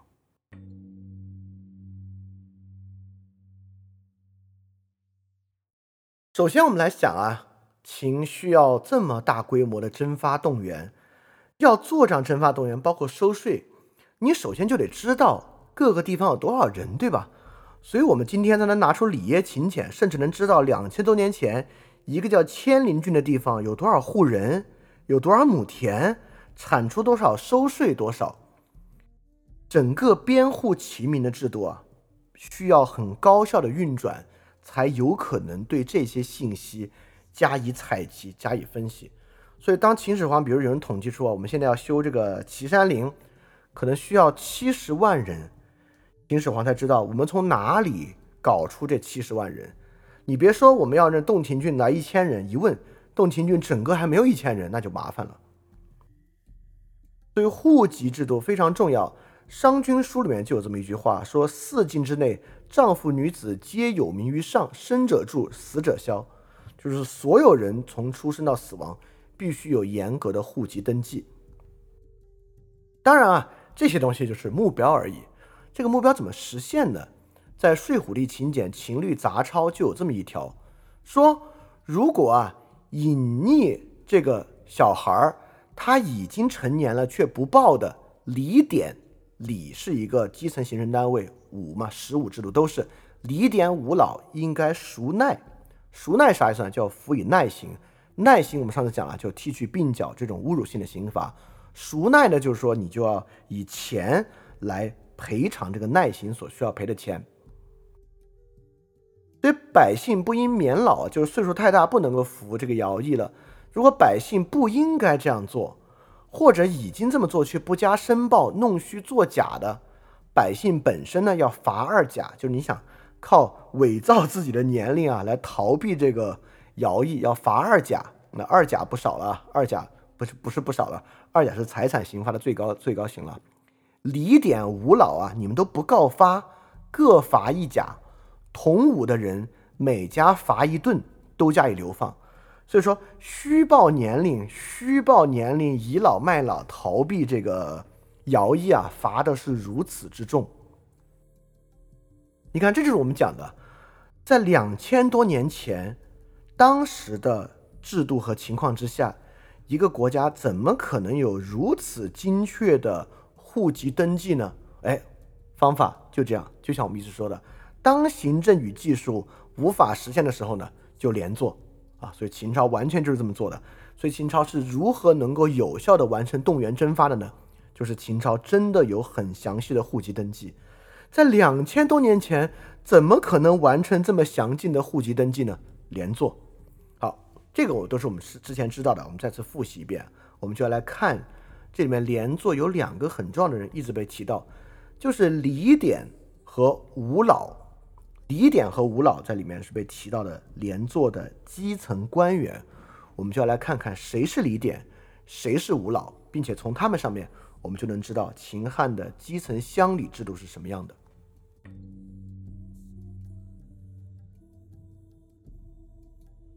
好，那我们就来看啊，这个郡县制县以下是什么样？所谓的皇权不下县，那县下面长什么样的？郡县下面呢是乡，乡下面呢是里，这个里点呢就是里这一个层级的官吏。里下面呢是武，五五老呢，就是五这个层级的基本管理。我觉得五老啊，形如今天的楼长这么一个 情况啊。你看里这些词啊，我们今天还在使用，比如说邻里邻里，就来自于《汉书·识货志》，五家为邻，五邻为里，所以五家构成这个邻，这个邻呢其实就是五，对吧？所以五老呢就是一个如此之基层的职务，也就是说。秦代啊，这个官员到多细的程度？每五家人都有一个官员，但这官员不是第一，这不是全职的，这是农村官。农村官就他是农民，但是负有一定的基层职能啊。就像你现在小区，我旁边这一户阿姨就是楼长，他当然不是职业楼长啊，他本身有他的工作，但同时呢，他是楼长。这个五老跟这个类似，五家为邻，五邻为里，所以这个里这一级啊是。非常小、非常小的这个职务，就是二十五户人，二十五户人呢就有一个里，但里这一级啊，实际上就为了管这二十五户人，就不仅有一些非职业官僚，就职业官僚了。好，所以我们现在知道它的基本构成啊，里往上呢再构成乡，乡往上呢构成县，实际管理呢大概就是在里这一层来做最基层的管理。这个基层管理管的是很细的，细到大概就是二十五户人左右，就要来进行一个管理。在《汉书地理志》也提到，大概十里有一亭，有亭长；十亭呢有一乡。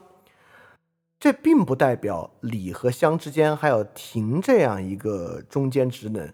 我们知道刘邦同志啊，就是这个亭长，但亭我们之前之前上次提到过，亭其实是当地的一个治安部门啊。亭我们可以想象是派出所。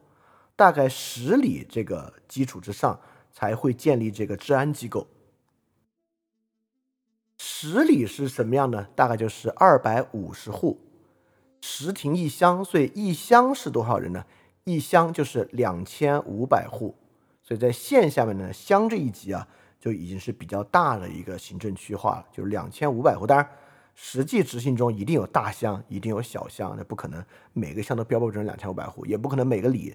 都标标准准二十五户人，但制度设计是这样设设计的。所以秦呢就是这样一个递进的方式，在这个递进方式之中呢，我们就能看到啊，它本身的构成，以及啊我们今天所使用的里弄、邻里这些词汇，就是构成我们对于最基础秩序想象这些词汇的来源。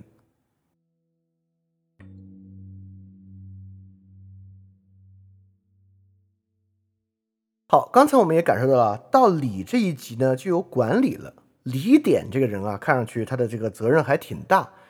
那在秦汉的时期，礼这一层就这二十五户人啊，这二十五户人是一个什么样的生活呢？那我们来看啊，著名的张家山汉典里面所挖出来的汉简二年律令的户律。这个二年律令是谁二年呢？是吕后二年，就刘邦的太太。刘邦死了之后，吕后当政几年嘛？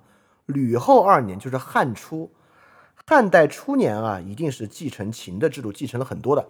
所以说，吕后二年时期的户律和秦的时代应该是高度类似的。我们就来看，在汉初的时候，礼这一级是怎么样管理的呢？大概是这样管的，就是。以五为这个单位啊，五五二十五，二十五户人构成这个里，以便卷为姓啊。这个这样吧，这个文言我就不说了，我就来说整个这里面有几个比较重要的要素。第一呢，有便卷，便卷是什么呢？身份证，就是辨明你身份的材料。所以在当时呢，已经每个人有自己的身份材料了。我猜应该是个小竹简。这个小竹简上应该会写着你的各种情况。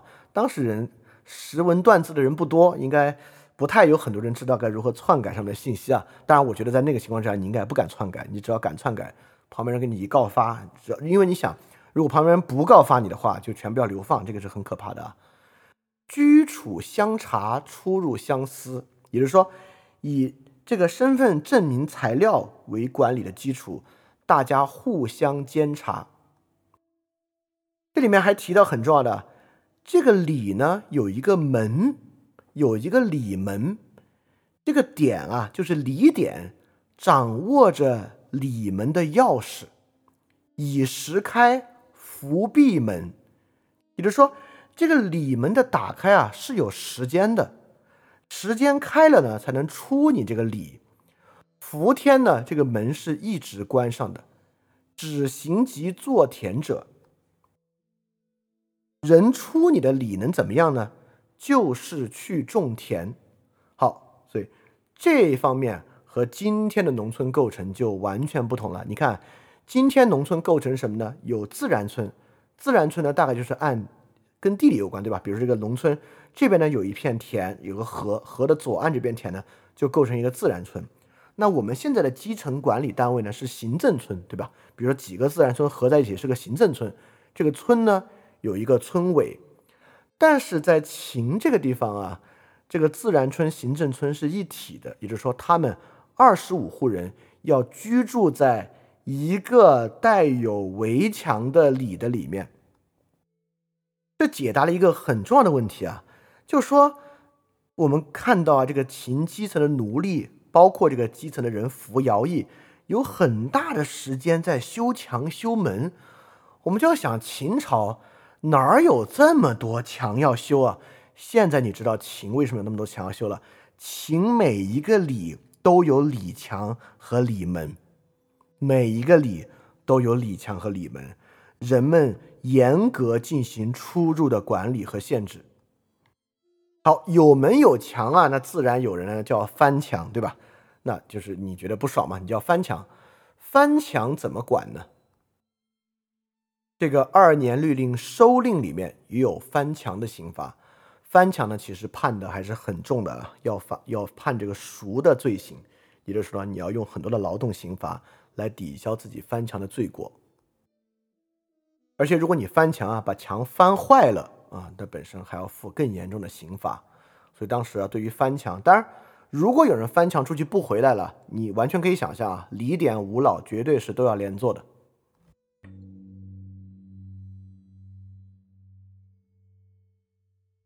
好，我们现在就明白了，秦的基层啊，基层到每二十五个人的这二十二十五户，不是二十五个人啊，每二十五户的这么一个单位里，本身啊。管的就还挺严，既然管的这么严，那么就要有人来管。刚才我们说啊，这个五有五长或者叫领长，就是每五户人有这么一个人。这个五长、领长呢，他还是一个非职业的官员，他本身呢就是一个普通的农民，只是他在农民里面承担一些行政职能。那里这一级有职业官员吗？哎，这是个很重要的问题，对吧？每二十五户人如果有职业官员的话。那你可以想象秦朝的职业官员数量得庞大到什么地步？好，那我们就看这个《汉书·识货之》啊，礼这一集还真有职业官员。这里有有说春江出名，礼序平淡，作于右熟，领长作于左熟，必出然后归。意思是说，礼就是当人民要出这个礼的时候啊，这个礼门的两边呢，左熟和右熟有两个房间。是有人啊，要坐在这个房间里点数的，必出然后归。意思是说，点完数之后呢，他就回去休息了。昔亦如此，就是说晚上有人回来啊，他们也要在这里点数。点完数呢，他再休息。那很显然，必出然后归。那么这个李旭啊，这个人，当这个李的所有人出去劳动之后呢，他就歇了。很明显，他就是不劳动的。他不劳动的时候呢，那我们想，这个人吃什么呢？很明显，这个人就是吃财政饭的。意思是说，一个礼啊，我我我猜那个领长作为左熟那个人啊，他应该是不可能，不可能秦每五户人有一个吃财政饭的人，这不太可能。但那个李的李点，我觉得这个人应该是吃财政饭的，至少是。每二十五户人就有一个职业官员，这个已经很可怕了，这个数量已经非常非常大了啊！这个今天我们都没有这么这么密，都都都行政数量绝对不要到到这个密度。好，通过这一条呢，我们就知道啊，这个基层的礼的管理非常严格。《汉书·识货之》讲：“春令民必出在野，冬则必入于邑。”就是说，为什么要点数呢？就是没有人可以在家摸鱼，对吧？你是这个里的里民，你是不能够不出去劳动的，你必须出去劳动。而且你出去劳动呢，你是不能不回来的。你早上几点出去，晚上几点回来，这个不是你说了算的。今天如果一个农民啊，他懒一点，他就可以不出去，我就今天在家躺一天行不行？或者晚上玩的我很晚回来行不行？是可以的。但在秦汉的时候是不可以的。所以说这个呢，就是一种很军事化的组织。秦汉的农民啊，即使在不服徭役的时候，在他自己的礼里面，也是被高度严格的军事化管理的。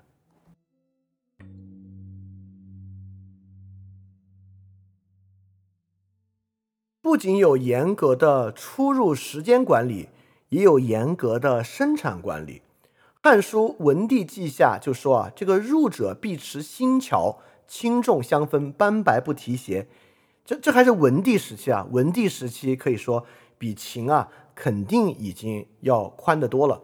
什么叫入者必持新桥呢？就是说一个里的人啊，晚上回到里里面必须提着柴火进来，但是呢。比如说文帝时期啊，很可能已经有轻重相分了。比如说男的呢就多提一点，女的呢可能少提一点。斑白就是老者呢就不用提柴回来了。意思是啥？意思是我作为一个里民，我今天出去劳动一天，晚上回来啊，比如说我是个男性，我如果不砍好柴回来，我今天进不了这个里门啊，就严格到这样的程度。那么平时农忙时节呢，就出去种田啊，服役，然后交粮，已经够累了。冬天怎么样呢？冬民既入，妇人相从业绩，什么意思呢？就是说冬天的时候，当然就没有办法干这个农活了。不干农活的时候呢，妇女啊也必须聚到一起来做一些手工业的劳动。为什么聚到一起呢？哎，为什么必相从者？这里还提了，为什么要安排他们聚到一起呢？在《汉书》时，或者说，所以省费燎火，同巧拙而合习俗，也就是说，聚到一起统一集体劳动的原因是免得费那么多柴。你可以想象，秦汉时代冬天取暖应该是挺辛苦的，所以把人们聚到一起呢，取暖的柴火就要少一点，而且呢，让他们彼此之间可以互相学习，这个手工的水平呢也可以提高。所以说之后，我们想象中国的农村确实也是如此啊。比如说明清之后，冬天呢，冬日呢相对比较清闲，农村里面呢是比较清闲一点的，甚至比春节前后物资比较丰富时候可以嗨一嗨。但在秦汉的时候不是啊，冬天人们同样必须聚集起来参加劳动。这些关于里弄的生产管理啊，很多里面都有写，比如说《礼书》。这部书里面也写到了这个里弄的生产管理。比如说男的，我们刚才想，这个女的冬天是在干这个手工的活，男的在干嘛呢？男的很多时候冬天啊就在服这个就是军事方面的根技，比如说利民的春夏出田，秋冬呢就入保城郭。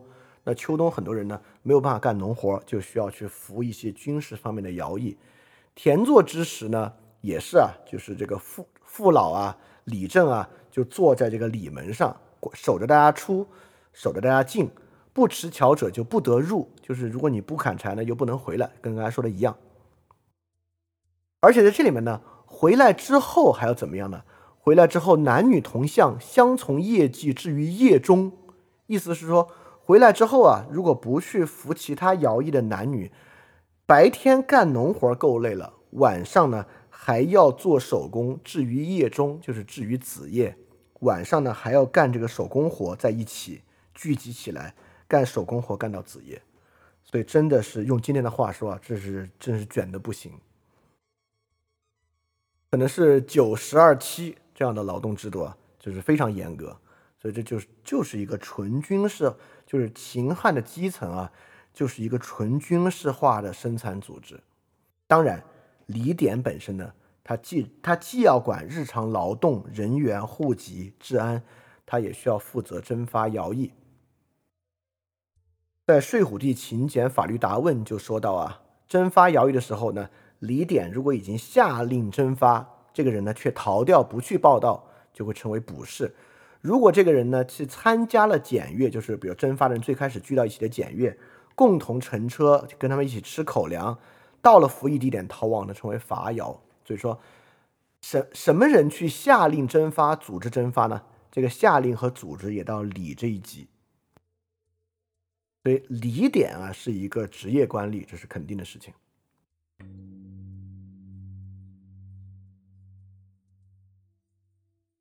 那你看啊，每二十五户生活在一个里的里面，而在从商鞅开始啊，秦朝就拆大家为小家。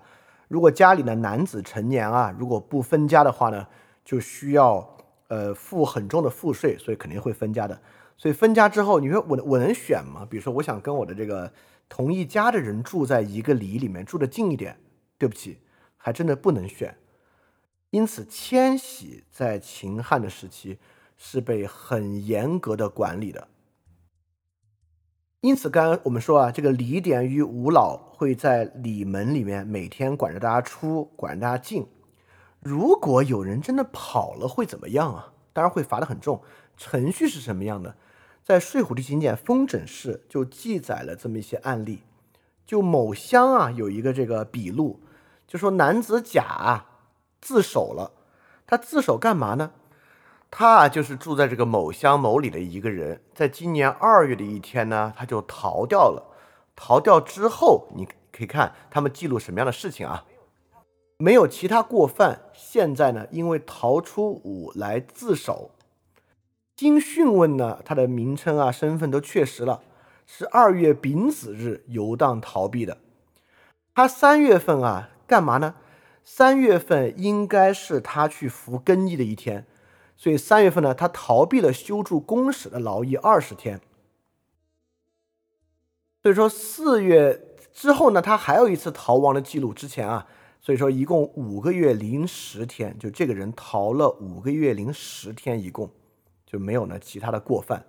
所以说，就这个逃亡的人呢，就交给李典去进行查验，就要把他押到李典那边去。这个呢，就是《封诊事》里面记载了一个当时。很明显的一个事件，这个事件里面有一个事儿非常非常重要啊。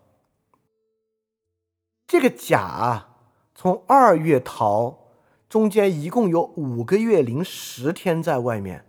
这个人在外面逃了五个月零十天，他回到自己的里去啊，应该是会受很重的刑罚，就成为奴隶是在所难免了。但他为什么要回去呢？他为什么要自首？这是一个很重要的问题啊。当然，商君书肯定回答这个问题。商君书肯定就是说，是为什么要制定这么严格的迁徙限制？结论就是，乱农农民无所于食而避农。意思是说，如果这个人不从事农业劳动，我们让他连吃的东西都没有。所以很明显，风筝是这里面逃回原地自首的这位男子，在外面游荡五个多月。实在是活不下去，没有东西吃了，所以说呢，才会顶着要成为奴隶的代价要来自首。在里耶秦简里面，还有一个很有意思的一个东西啊，可以见到当时基层的这个文书登记可以严谨到什么地步。里耶秦简里面有这么一段啊，描写了这个千陵县有一个乡叫启陵乡。其中有十七户人啊，应该就是一个里。这个里啊，要从启陵乡迁到都乡去，但迁到都乡之后啊，少他们十七个人年龄登记的资料，所以都乡呢就希望原来这个启陵乡协助他们查询这一个里十七个人的资料。这个启陵乡呢回复说啥啊？就是这个就是今天踢皮球都这么踢啊。这个启灵乡就踢皮球，说当时有过这个文书通知你们都乡啊，所以说呢，我现在呢没有办法，请都乡呢你们自己去问问这个文书在哪里。现在这份文书是启灵乡写给县庭的，就是他们这个事儿呢，从乡一级闹到了县的一级，然后千陵县就是我们知道这个里耶秦简啊，大概就是千陵县的文书，千陵县的县城呢。就批复给这个都乡的责任人啊，要求他们呢以律令来论处这件事情。所以说，这就是有一个里十七户人从这个启灵乡迁往都乡的这么一个行政文书。这个行政文书本身啊，缺乏了他年龄资料，缺乏年龄资料闹出的这么一个事儿，在里耶情节里面被记录下来。所以可见啊，就秦朝所要的这个严格的户籍登记和对于迁徙的严格掌控，不是说着玩玩的，就是实际情况之下就是这样的。二年律令户律里面也说，就是汉初的，如果有迁徙的人啊，他的所有财籍资料就必须一并移走，而且一并移走呢要封存，就是这是一个呃，就是不能在中间被篡改的。就如果没有完成这些严格的行政文书的条件呢，就要罚金四两，所在的这个礼典啊，这些啊都要与其同罪。乡部的色夫吏主啊，也要罚金各一两。对基层迁徙，其实，在秦汉之际是一个很严肃，而且程序很繁琐的一个东西。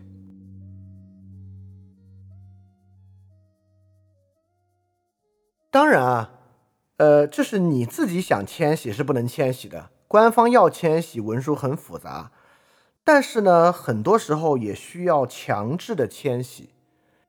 什么意思呢？我们知道汉武帝一朝的时候啊。汉武帝向北方临近匈奴的地方迁去了很多人，占住这个河西之地，就是占住河套平原之地。秦始皇啊，向南北方征伐，征发百越之后，一样也会迁人往百越之地去占住那边的地方，形成新的殖民地，进而纳入帝国的版图。刚才我们所说的一个迁徙啊，只是从这个迁陵县下面的一个乡迁到另外一个乡，距离是比较近的。但是要从关中之地啊，比如说迁到河套平原，我靠，这个路上的距离啊，这就很困难了。那你能不能不迁呢？当然是不能不迁啊。为了让你迁，你一定不愿意。他们能做到什么样的事情呢？以上两段记述啊，来自《潜夫论》。《潜夫论》呢是这个东汉思想家王弗他所写的这个政治著作，也是深感于汉朝的这个政治之凋敝，是一个偏儒家的著作。里面就写了。强迫迁徙本身的残酷，强迫迁徙的时候呢，就会派遣兵力来到你的乡里，把你田地里的禾苗全部拔光，把你的楼、把你的家里的房子全部推倒，把你的所有财富、财财富啊全部砸坏，就是一定把你在本地生存的条件完全给你破坏掉，来逼迫你迁徙。当时啊，在《潜伏论》中写到，人民讨厌迁徙啊，胜于伏法。也就是说，迁徙这个事情比起判刑还要更糟糕。伏法不过加一人死耳，也就是说，伏法呢，一家人可能就一个人会判刑死掉。但迁徙呢，累多灭门，少能还者。因为你去到一个新的地方呢，不习风俗，不变水土，就跟灭门也差不多。其实我们知道啊。中国南边像秦始皇想去打的百越之地、岭南之地、越国啊这些地方，一直以来呢都是罪犯流放之地。北方的人啊去到南方，在古代的那个卫生条件之下，进入到这个山林之地，一旦有伤口啊、感染啊、病毒啊，很容易滋生。这些潮湿的地方是很容易死人的。所以今天的人啊，你要远距离迁徙都未必乐意，在那个年代呢更是不太可能。但是为了这些事情呢，一旦需要你迁徙啊。基层管理就能够严格到将一批人强制迁徙的地步。好，在这里我们就能看出啊，在这个部分呢，我们去隶属了秦汉两朝基层的管理，就是基层乡里的管理，我们就能发现，我们还真的不能用今天的思维和想法去反推想象秦汉的情况。今天啊，甚至是明清往后基层乡村的情况，与当时都非常的不同。当时秦汉两朝真的维持了对于二十五户人这种精细程度理弄的很严格的出入户籍生产的一整套军事化管理的这么一个地步，而在这个地步之上，确实构成了一个很严酷的基层社会。就在这种社会组织之下，虽然这些自由民、这些非奴隶、这些。只是需要服徭役的人，依然是帝国的，纯粹就只是帝国的资源和财产而已。但我们在我们在之前在问，对吧？这个秦怎么就说发徭役就发徭役，在全国能够形成百万人规模的远距离劳动力和奴隶制度，是怎么变得可能的呢？哎，还就是因为这样的乡里来变得可能的，因为这么严苛的乡里管理制度。对，在秦朝基层呢，能够做到这样可怕的一些管理。而且就是在这样的制度之下，我们能够想象，在一个千陵县的地方，有四分之一的人是奴隶，甚至很多情况之下，人们可能会自愿为奴，也不愿意强制迁徙，或者因为税负太重，我宁愿为奴，也不愿意每年算着日子去服耕役，去缴纳三分三分之二的田地收成，来付田租和口腹。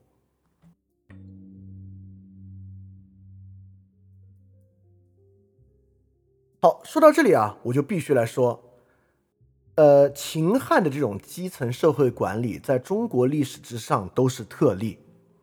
我们完全可以想象，维持这套系统啊，成本极高，难度极大，一旦散了，几乎再无可能。呃，你对中国历史有点了解，你也知道啊，就是在汉朝啊走向衰落，王莽一闹，刘秀上台之后，其实是地方豪强并起。地方豪强并起进入门阀政治的时代，实际上整个中央王朝啊，对于地方的控制就完全散了。地方进入了一部分具有地方自治的时代，而地方自治本身呢，是更自然的，也是更符合整个发展的有机和这个生机的系统的。当然，整个闾里的管辖制度啊，在之后基层管理的逻辑上是有强烈的延续性的。这个延续性，即便到今天，你都能够很明显的看到这样一种里弄闾里管辖制度的残留和延续。但不能因为这个，我们说今天我们还像那个时候一样，那确实完全是不一样了。今天的乡村也完全没有按照李还有李强、李门这些是没有的，与秦汉的高压态势已经不同的。就在汉的历史之中，就像我刚才讲的，我们也能看到这个系统是怎么瓦解的，是怎么被一种很自然的地方豪强势力。所替代的，所以说了解这个起点处的残酷啊，呃，并不是说第一猎奇哇，还有这样的时候；第二呢，我们用以抱怨今日啊啊，今天跟那会儿一样，还真是不一样。今天虽然有很多我们值得抱怨的东西啊，但抱怨方法也绝对不是说今天我们跟秦的时候一样，那是非常不同。但是我们能够理解这个问题的历史渊源和它的脉络，以及在历史中它走过了什么样的道路。人们在想什么办法？不管是呃从中央权力、从帝国本身的设想，还是基层，用什么方法在克服这个问题？这个道路本身是最有意思的。比如说，我们刚才其实一直在引导啊，把劳动徭役就是当做税制看待，把秦的奴隶制度就是看作加税，这个一定是没有什么问题的。所以在这个过分呢，比如说我们用从用黄宗羲，就是写《明夷待访录》那位。用黄宗羲帝律来看待历史发展过程中对其的克服是如何加税的，加税是如何崩溃的，等等等等。其实我们更多的并不是看到这个残酷性的本身，而是看到这个残酷的变化过程中出现了什么。就像我们之前讲情志不是唯一答案那期，我觉得那期是一个很好的示范。就我们并不是要说啊，你看这是中华民文明的天命啊，走向情志。我们说还不是，它还真不是天命。当时是出了那些问题，才变成这样残酷的。那今天我们说到这个起点呢，也不是就是要简单的借古讽今，更是要从这个起点之上，或者说我们是要借古讽今，但讽的绝对不是这些事实而已，讽的是为什么之后在克服这个过程中所遭遇到的问题和阻碍，在今天依然。就是我们要讽的是类似于像黄宗羲定律，就是。黄宗羲定律，我简单说一下什么，就是如果最简单说，就是说减税是不可能的，任何减税制度最后都会带来必然的加税。那么我们也要看，在这个秦汉基层社会，在文景两朝减税的情况之下，为什么在汉武一朝的加税？这个加税呢，是一个具有这种中央的华夏帝国的特征的事情，还是仅仅是汉武帝野心的呈现？这里面呢，在盐铁论里面，其实就会有很大的呈现。所以我们要知道的呢是这些机理的变化，而不仅仅是一时一地的残酷本身。就即使我们要借古讽今，讽的也是这个玩意儿，而不是一些表层之上组织形式的相似。当然啊，就像我刚才说，闾里管辖制度在今天绝对是有残留和延续的，但这个残留和延续的方式呢是很不同、很不同的。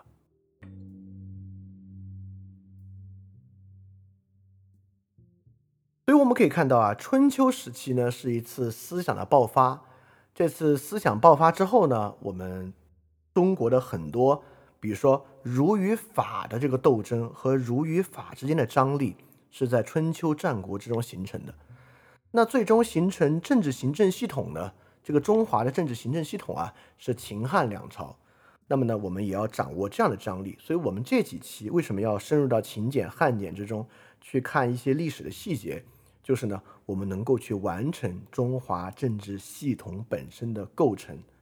这个构成呢，有三个不同的方向。第一期我们讲的那个资源化视角是一个方向，这一期我们讲的徭役和乡里管理制度是第二个方向，下一期我们讲的呢就是它的第三个方向。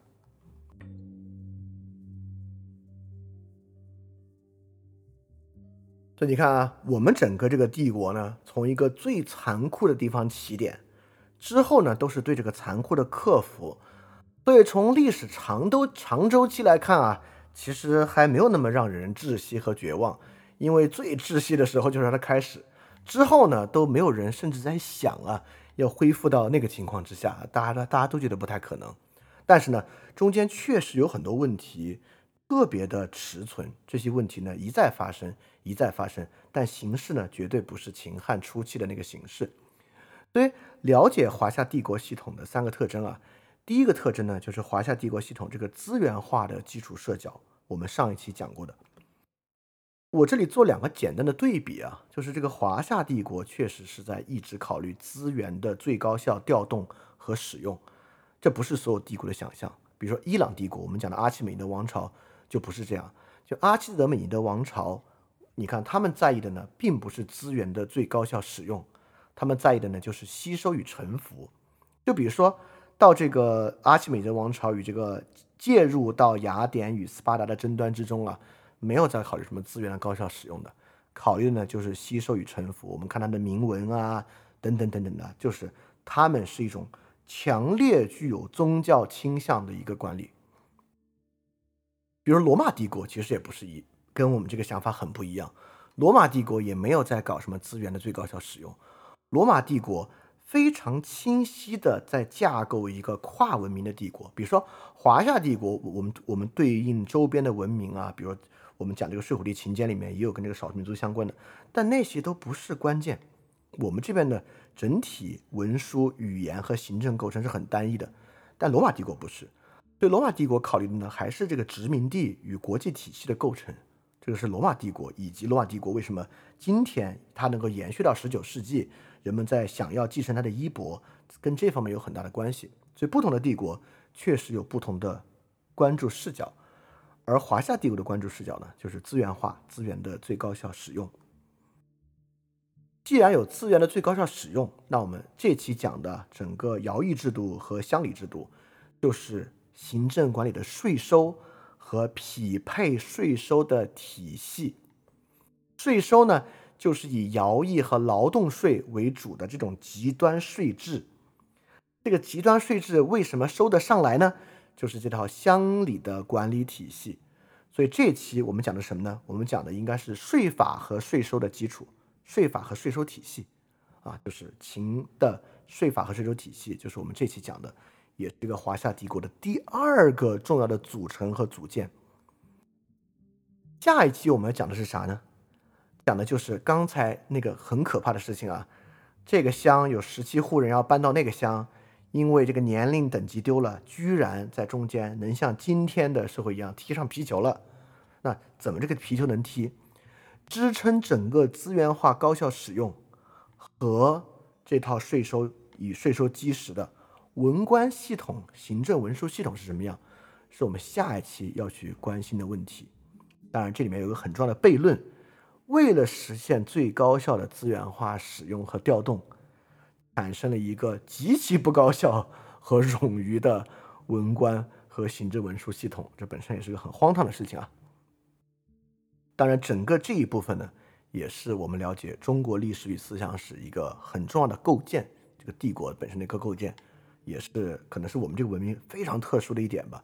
你要说哪一部分跟今天啊？这个延续痕迹最重，那肯定是文官系统和行政文书系统了。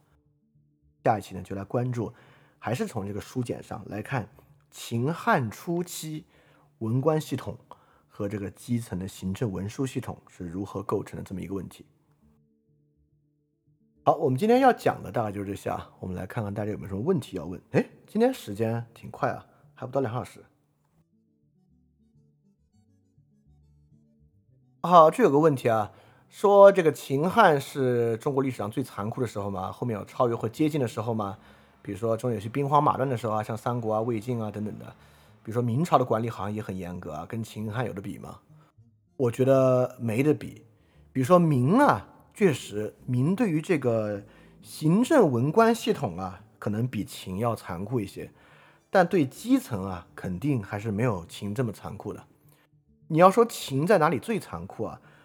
我觉得就是这个乡里制度和这个奴隶化的制度，这个在中国历之后的历史之上是没有的。而汉最开始啊，就是看到了这个的残酷，才会有文景之治。文景之治确实改变了很多很多的东西。然后这个问题啊，说这个汉朝不是三三十之一税吗？也还是一半以上的税收吗？汉朝没有，我觉得汉朝没有这么重的税，而且文景时期还免了好多年的徭役。哎，我觉得这里面有个很有意思的，我们在汉朝也会再说，就是文景帝时期啊，搞了好多爵位升级。我最开始觉得很奇怪，怎么经常出什么事儿就所有名家以及名爵？我看了这个制度，我是觉得。文景一定要延续汉朝的徭役制度，因为这个我们就可以说，你你会发现啊，这个徭役制度真是构成帝国行政和这个财政的基石，你是没有办法抛弃它的。但是文景朝啊，就靠这个加名爵的方法，让很多人免除更役，就是多加几次爵，免除更役的人就会越来越多。这是一种套着这个徭役制度来轻徭薄赋的方法。我没有办法改徭役制度，因为这个徭役制度一改啊，就会出大的问题。就整个财政体系都是这样的，这是路径依赖。就文景朝能改啥呢？我可以改爵位制度，我给这些人加爵位，加到他们就是能够用别的方式去免除徭役。我觉得这是很有意思的一个点啊。好，这个问题啊，说这个楚汉的时代，这些秦的遗老们去哪儿了呢？这些秦的里长们在汉还是是里长吗？是在文景帝一朝才裁撤官员吗？啊，不是啊，就是秦汉两朝啊，这个乡里制度是一直保持的。这个礼的制度的瓦解啊，还是要等到汉末这个豪强势力兴起的时候才是。比如《汉书艺文志》和《汉书识货志》写的不是秦的情况。写的是汉的情况，就是汉一朝的时候，实际上乡里的管理依然是那样的。就楚和汉的时代，秦的遗老，因为楚和汉虽然掀起了一场灭秦的战争，但战场没有延烧到全国所有地方，所以其他乡里还是该怎么过怎么过。这就是我们之前讲到的，就制度是不能够激进的替代一个制度的。就制度本身呢，是有很强的路径的延续性的。当然，这里面有个很有意思的问题啊，到时候我们去细看。就我现在也不知道，我回答不了这个问题。就是刘邦刚上台实行郡国制的那些郡国的地区，他们是延续了秦的管理方法吗？还是郡国本身要在秦的基础之上重新建立分封？这个分封还真的可能吗？我觉得这个问题是挺有意思的。就秦汉交替有一个呃非汉承秦制，而是制度大更换的时期。这个制制度大更换的时期是怎么跟秦制发生冲突的？本身是个很有很有意思的问题啊！就到时候我们再去看这个东西呢，我现在也没有办法很好的回答它，因为还挺细的这一点。好，这个问题啊，说没有科举制度是怎么保证有那么大的官员体系来保证户籍记录的呢？第一啊，秦的时间很短，秦就那么十几年，你看喜是怎么当上这个官员的？有两个路径啊，第一，秦那十几年呢，还是有很多在过去战争中加过爵的人，这些从战争中退下来的人到地方呢，就能够从事一些基层的行政文书工作。第二，喜也是在成年的时候不就当了基层官吏吗？所以当时没有科举制度，也是能够我们看启的生平就能看出来，他是先在乡里面当吏，又在县里面当吏，又在郡里面当吏，所以他还是有一个从基层的。文书行政系统之中，慢慢吸收了这些学会写字的人，然后在这个系统之中升迁啊，或者在系统之中调动的这么一个方法。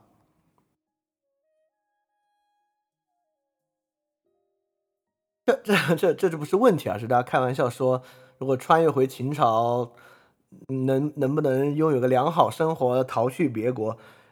就是如果你还在这个秦扫六合前期是能够逃去别国的，但秦统一天下之后，在我们这个地缘环境之下，你没有办法逃去别国。在那个时候交通情况之下，我也想象不出你能逃去哪儿。而且刚才不是说，你看一个人逃出了礼之后，在那流落五个月，还不得不得回去自首吗？我相信，在那样的条件之下，你逃出你的礼啊，很快面临的就是饥饿与饥荒。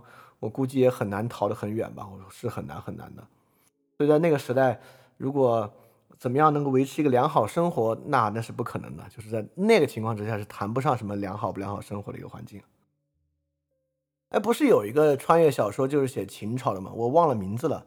我我我只记得主角好像姓项，古天乐好像还演过那个电视剧啊。不就是穿越到秦朝了？所以你看你能不能逃出去之后啊，用这个大概呃两哎，或者你是这样，你看你这个征发徭役的时候啊，你就主动说我要去修骊山陵。然后你就可以去咸阳，然后你就修骊山陵的时候，用你这个精妙的数学知识啊，就征服当地的人，看能不能被选派到选派到宫殿里面去啊，可能是一个比较好的方法。但是，看你能不能活着到骊山陵，和能不能撑得住骊山陵最开始那种重体力劳动，能活得下来，施展你的数学才华，可能是个办法吧。好，这个问题啊，我觉得我把它说成，我们是不是要有对比才能看得出生活不好？你看秦这个时代的人其实也没什么对比啊，就是他们也不知道当时啊世界上还有这个伊朗波斯帝国，远处啊有这个希腊帝国的情况，他们是不是就觉得自己生活挺好的？我觉得也不是啊。就比如说陈胜吴广起义，是不是因为有某种对比就看出自己生活不好呢？我觉得生活在秦那个情况之下。百分之二十五的人当奴隶，一当奴隶每年死亡率百分之十八，甚至陈旦冲更高的情况之下，你不用对比，你也知道你的生活不好。这是这没这这不是需要对比才知道生活不好的。好，这个问题啊，就是说，想听我评价一下拍琴的影视作品或文学作品有没有觉得还不错的？我其实看的非常少。但我看到你这个问题，我脑子里就出现了一个电影，就是《荆轲刺秦》，就是李雪健演的秦始皇，然后呃王志文演的嫪毐，张丰毅演的荆轲那个电影。那个电影《荆轲刺秦》这个故事嘛，它是不是史实或者里面没那么重要？但我都觉得它里面还原，比如嫪毐的性格啊，还原这个秦始皇，他一方面在野心之下有一点疯疯癫癫，但是又他。并不是本性残暴，而是那个野心驱使那个劲儿，我感觉还不错。但是我也很久没有看，我对那个电影只有非常模糊的印象。但我现在回想，觉得好像就《荆轲刺秦》那个电影好像还可以。哦，我补充一个点，刚才没说到，就之前我们说到，就是为什么呃一个秦的内陆地方还要去防守，守着谁呢？我就说，第一呢，守起义。第二呢，守盗贼，就守起义，大家能想象这个情况之这个情况之下，像陈胜吴广这样的起义，比如说一帮屯族因为到不了就要罚，大家揭竿而起，情况非常多。第二，守盗贼，为什么地方有那么多盗贼呢？就是在情制这么严苛的情况之下，很多乡里啊是成建制的沦为盗贼集团的，就说。当一个地方出现要逃，大家都要逃，你也没法一个人逃，对吧？一个人逃，所有人连坐，所以这个系统在系统性的生产盗贼集团，所以秦有很多地方就产生了大量的盗匪集团，而且就是以乡里城建制的产生盗匪集团，他们去当盗匪，所以说秦的基层治安是非常糟糕的，很多地方经常要征发一些人去防守。或者蒸发一层去运送兵资啊、物资啊，烽烟四起，就是整个这个系统。刚刚那个乡里系统，大家听你也能意识到，你也能想象啊，那个情况一定是在系统性的生产大量的盗匪集团的。好，这有个问题啊，这个问题虽然我们下一次来详细回答，但这个问题我可以念出来，很有意思啊。他是说，秦地以外这个乡里怎么会那么听话呢？虽然原本的贵族家庭啊被整体迁走了，改为了郡县制，但是后来各地贵族和农民起义，包括我们知道，就是项羽整个家族都是楚地的这个豪族起义，推翻秦朝，是不是也说明秦虽然很残暴，但没有深度的改变社会？所以说，究竟是秦的手段极端，但不够有统治力，还是说中原原始的文化底蕴深厚呢？好，这个问题问的非常好，这也是跟我们最开始提到那个一统整体秩序化的成本高低的典型问题。我在上一期讲这个睡虎地秦简的时候，讲到了里面有一篇很重要的文章《语书》。《语书》这个文章啊，就是秦对于地方习俗和地方文化政策转向的一份中央文件。就是这个中央文件就很好的在回应你这个问题。而你这个问题啊，地方化这一点，还真就是帝国体制。尤其是帝国体制行政管理的一个强烈的桎梏，所以这一点呢，我们下一次来讲。好，这种说这个秦帝国的移民有点像古希腊的移民，我操，我是一点没有看出来像古希腊帝国移民，哪里像啊？啊，你是说是不是秦始皇兵马俑里面有一些人的造型是西方的人的造型？那个应该是羌古羌人和一些北方的游牧民族的长相。北方游牧民族有一些是这个伊朗族人，就是是原始印欧人的一支。所以说，但应该没有什么可能性是从这个希腊迁徙过来的啊。好，既然这个腾讯会已经在谈这个提示了，我们也回答很多问题了。那我们就趁早把这个腾讯会议结束，让我们这期节目就到这里，然后我们下期节目再见。我们下期应该会再隔一天，我们呃隔隔隔一周啊，我们再去讲这个问题。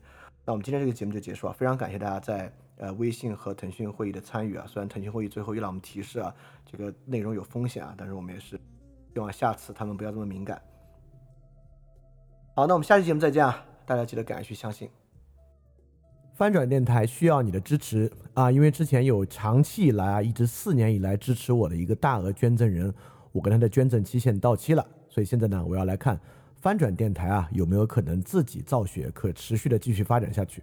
但是翻转电台呢会继续保持非知识付费模式，不管是电台节目、文章、知识社群，都保持全免费的模式，也不需要接广告或者做定制节目的方法，能够保持独立的运营。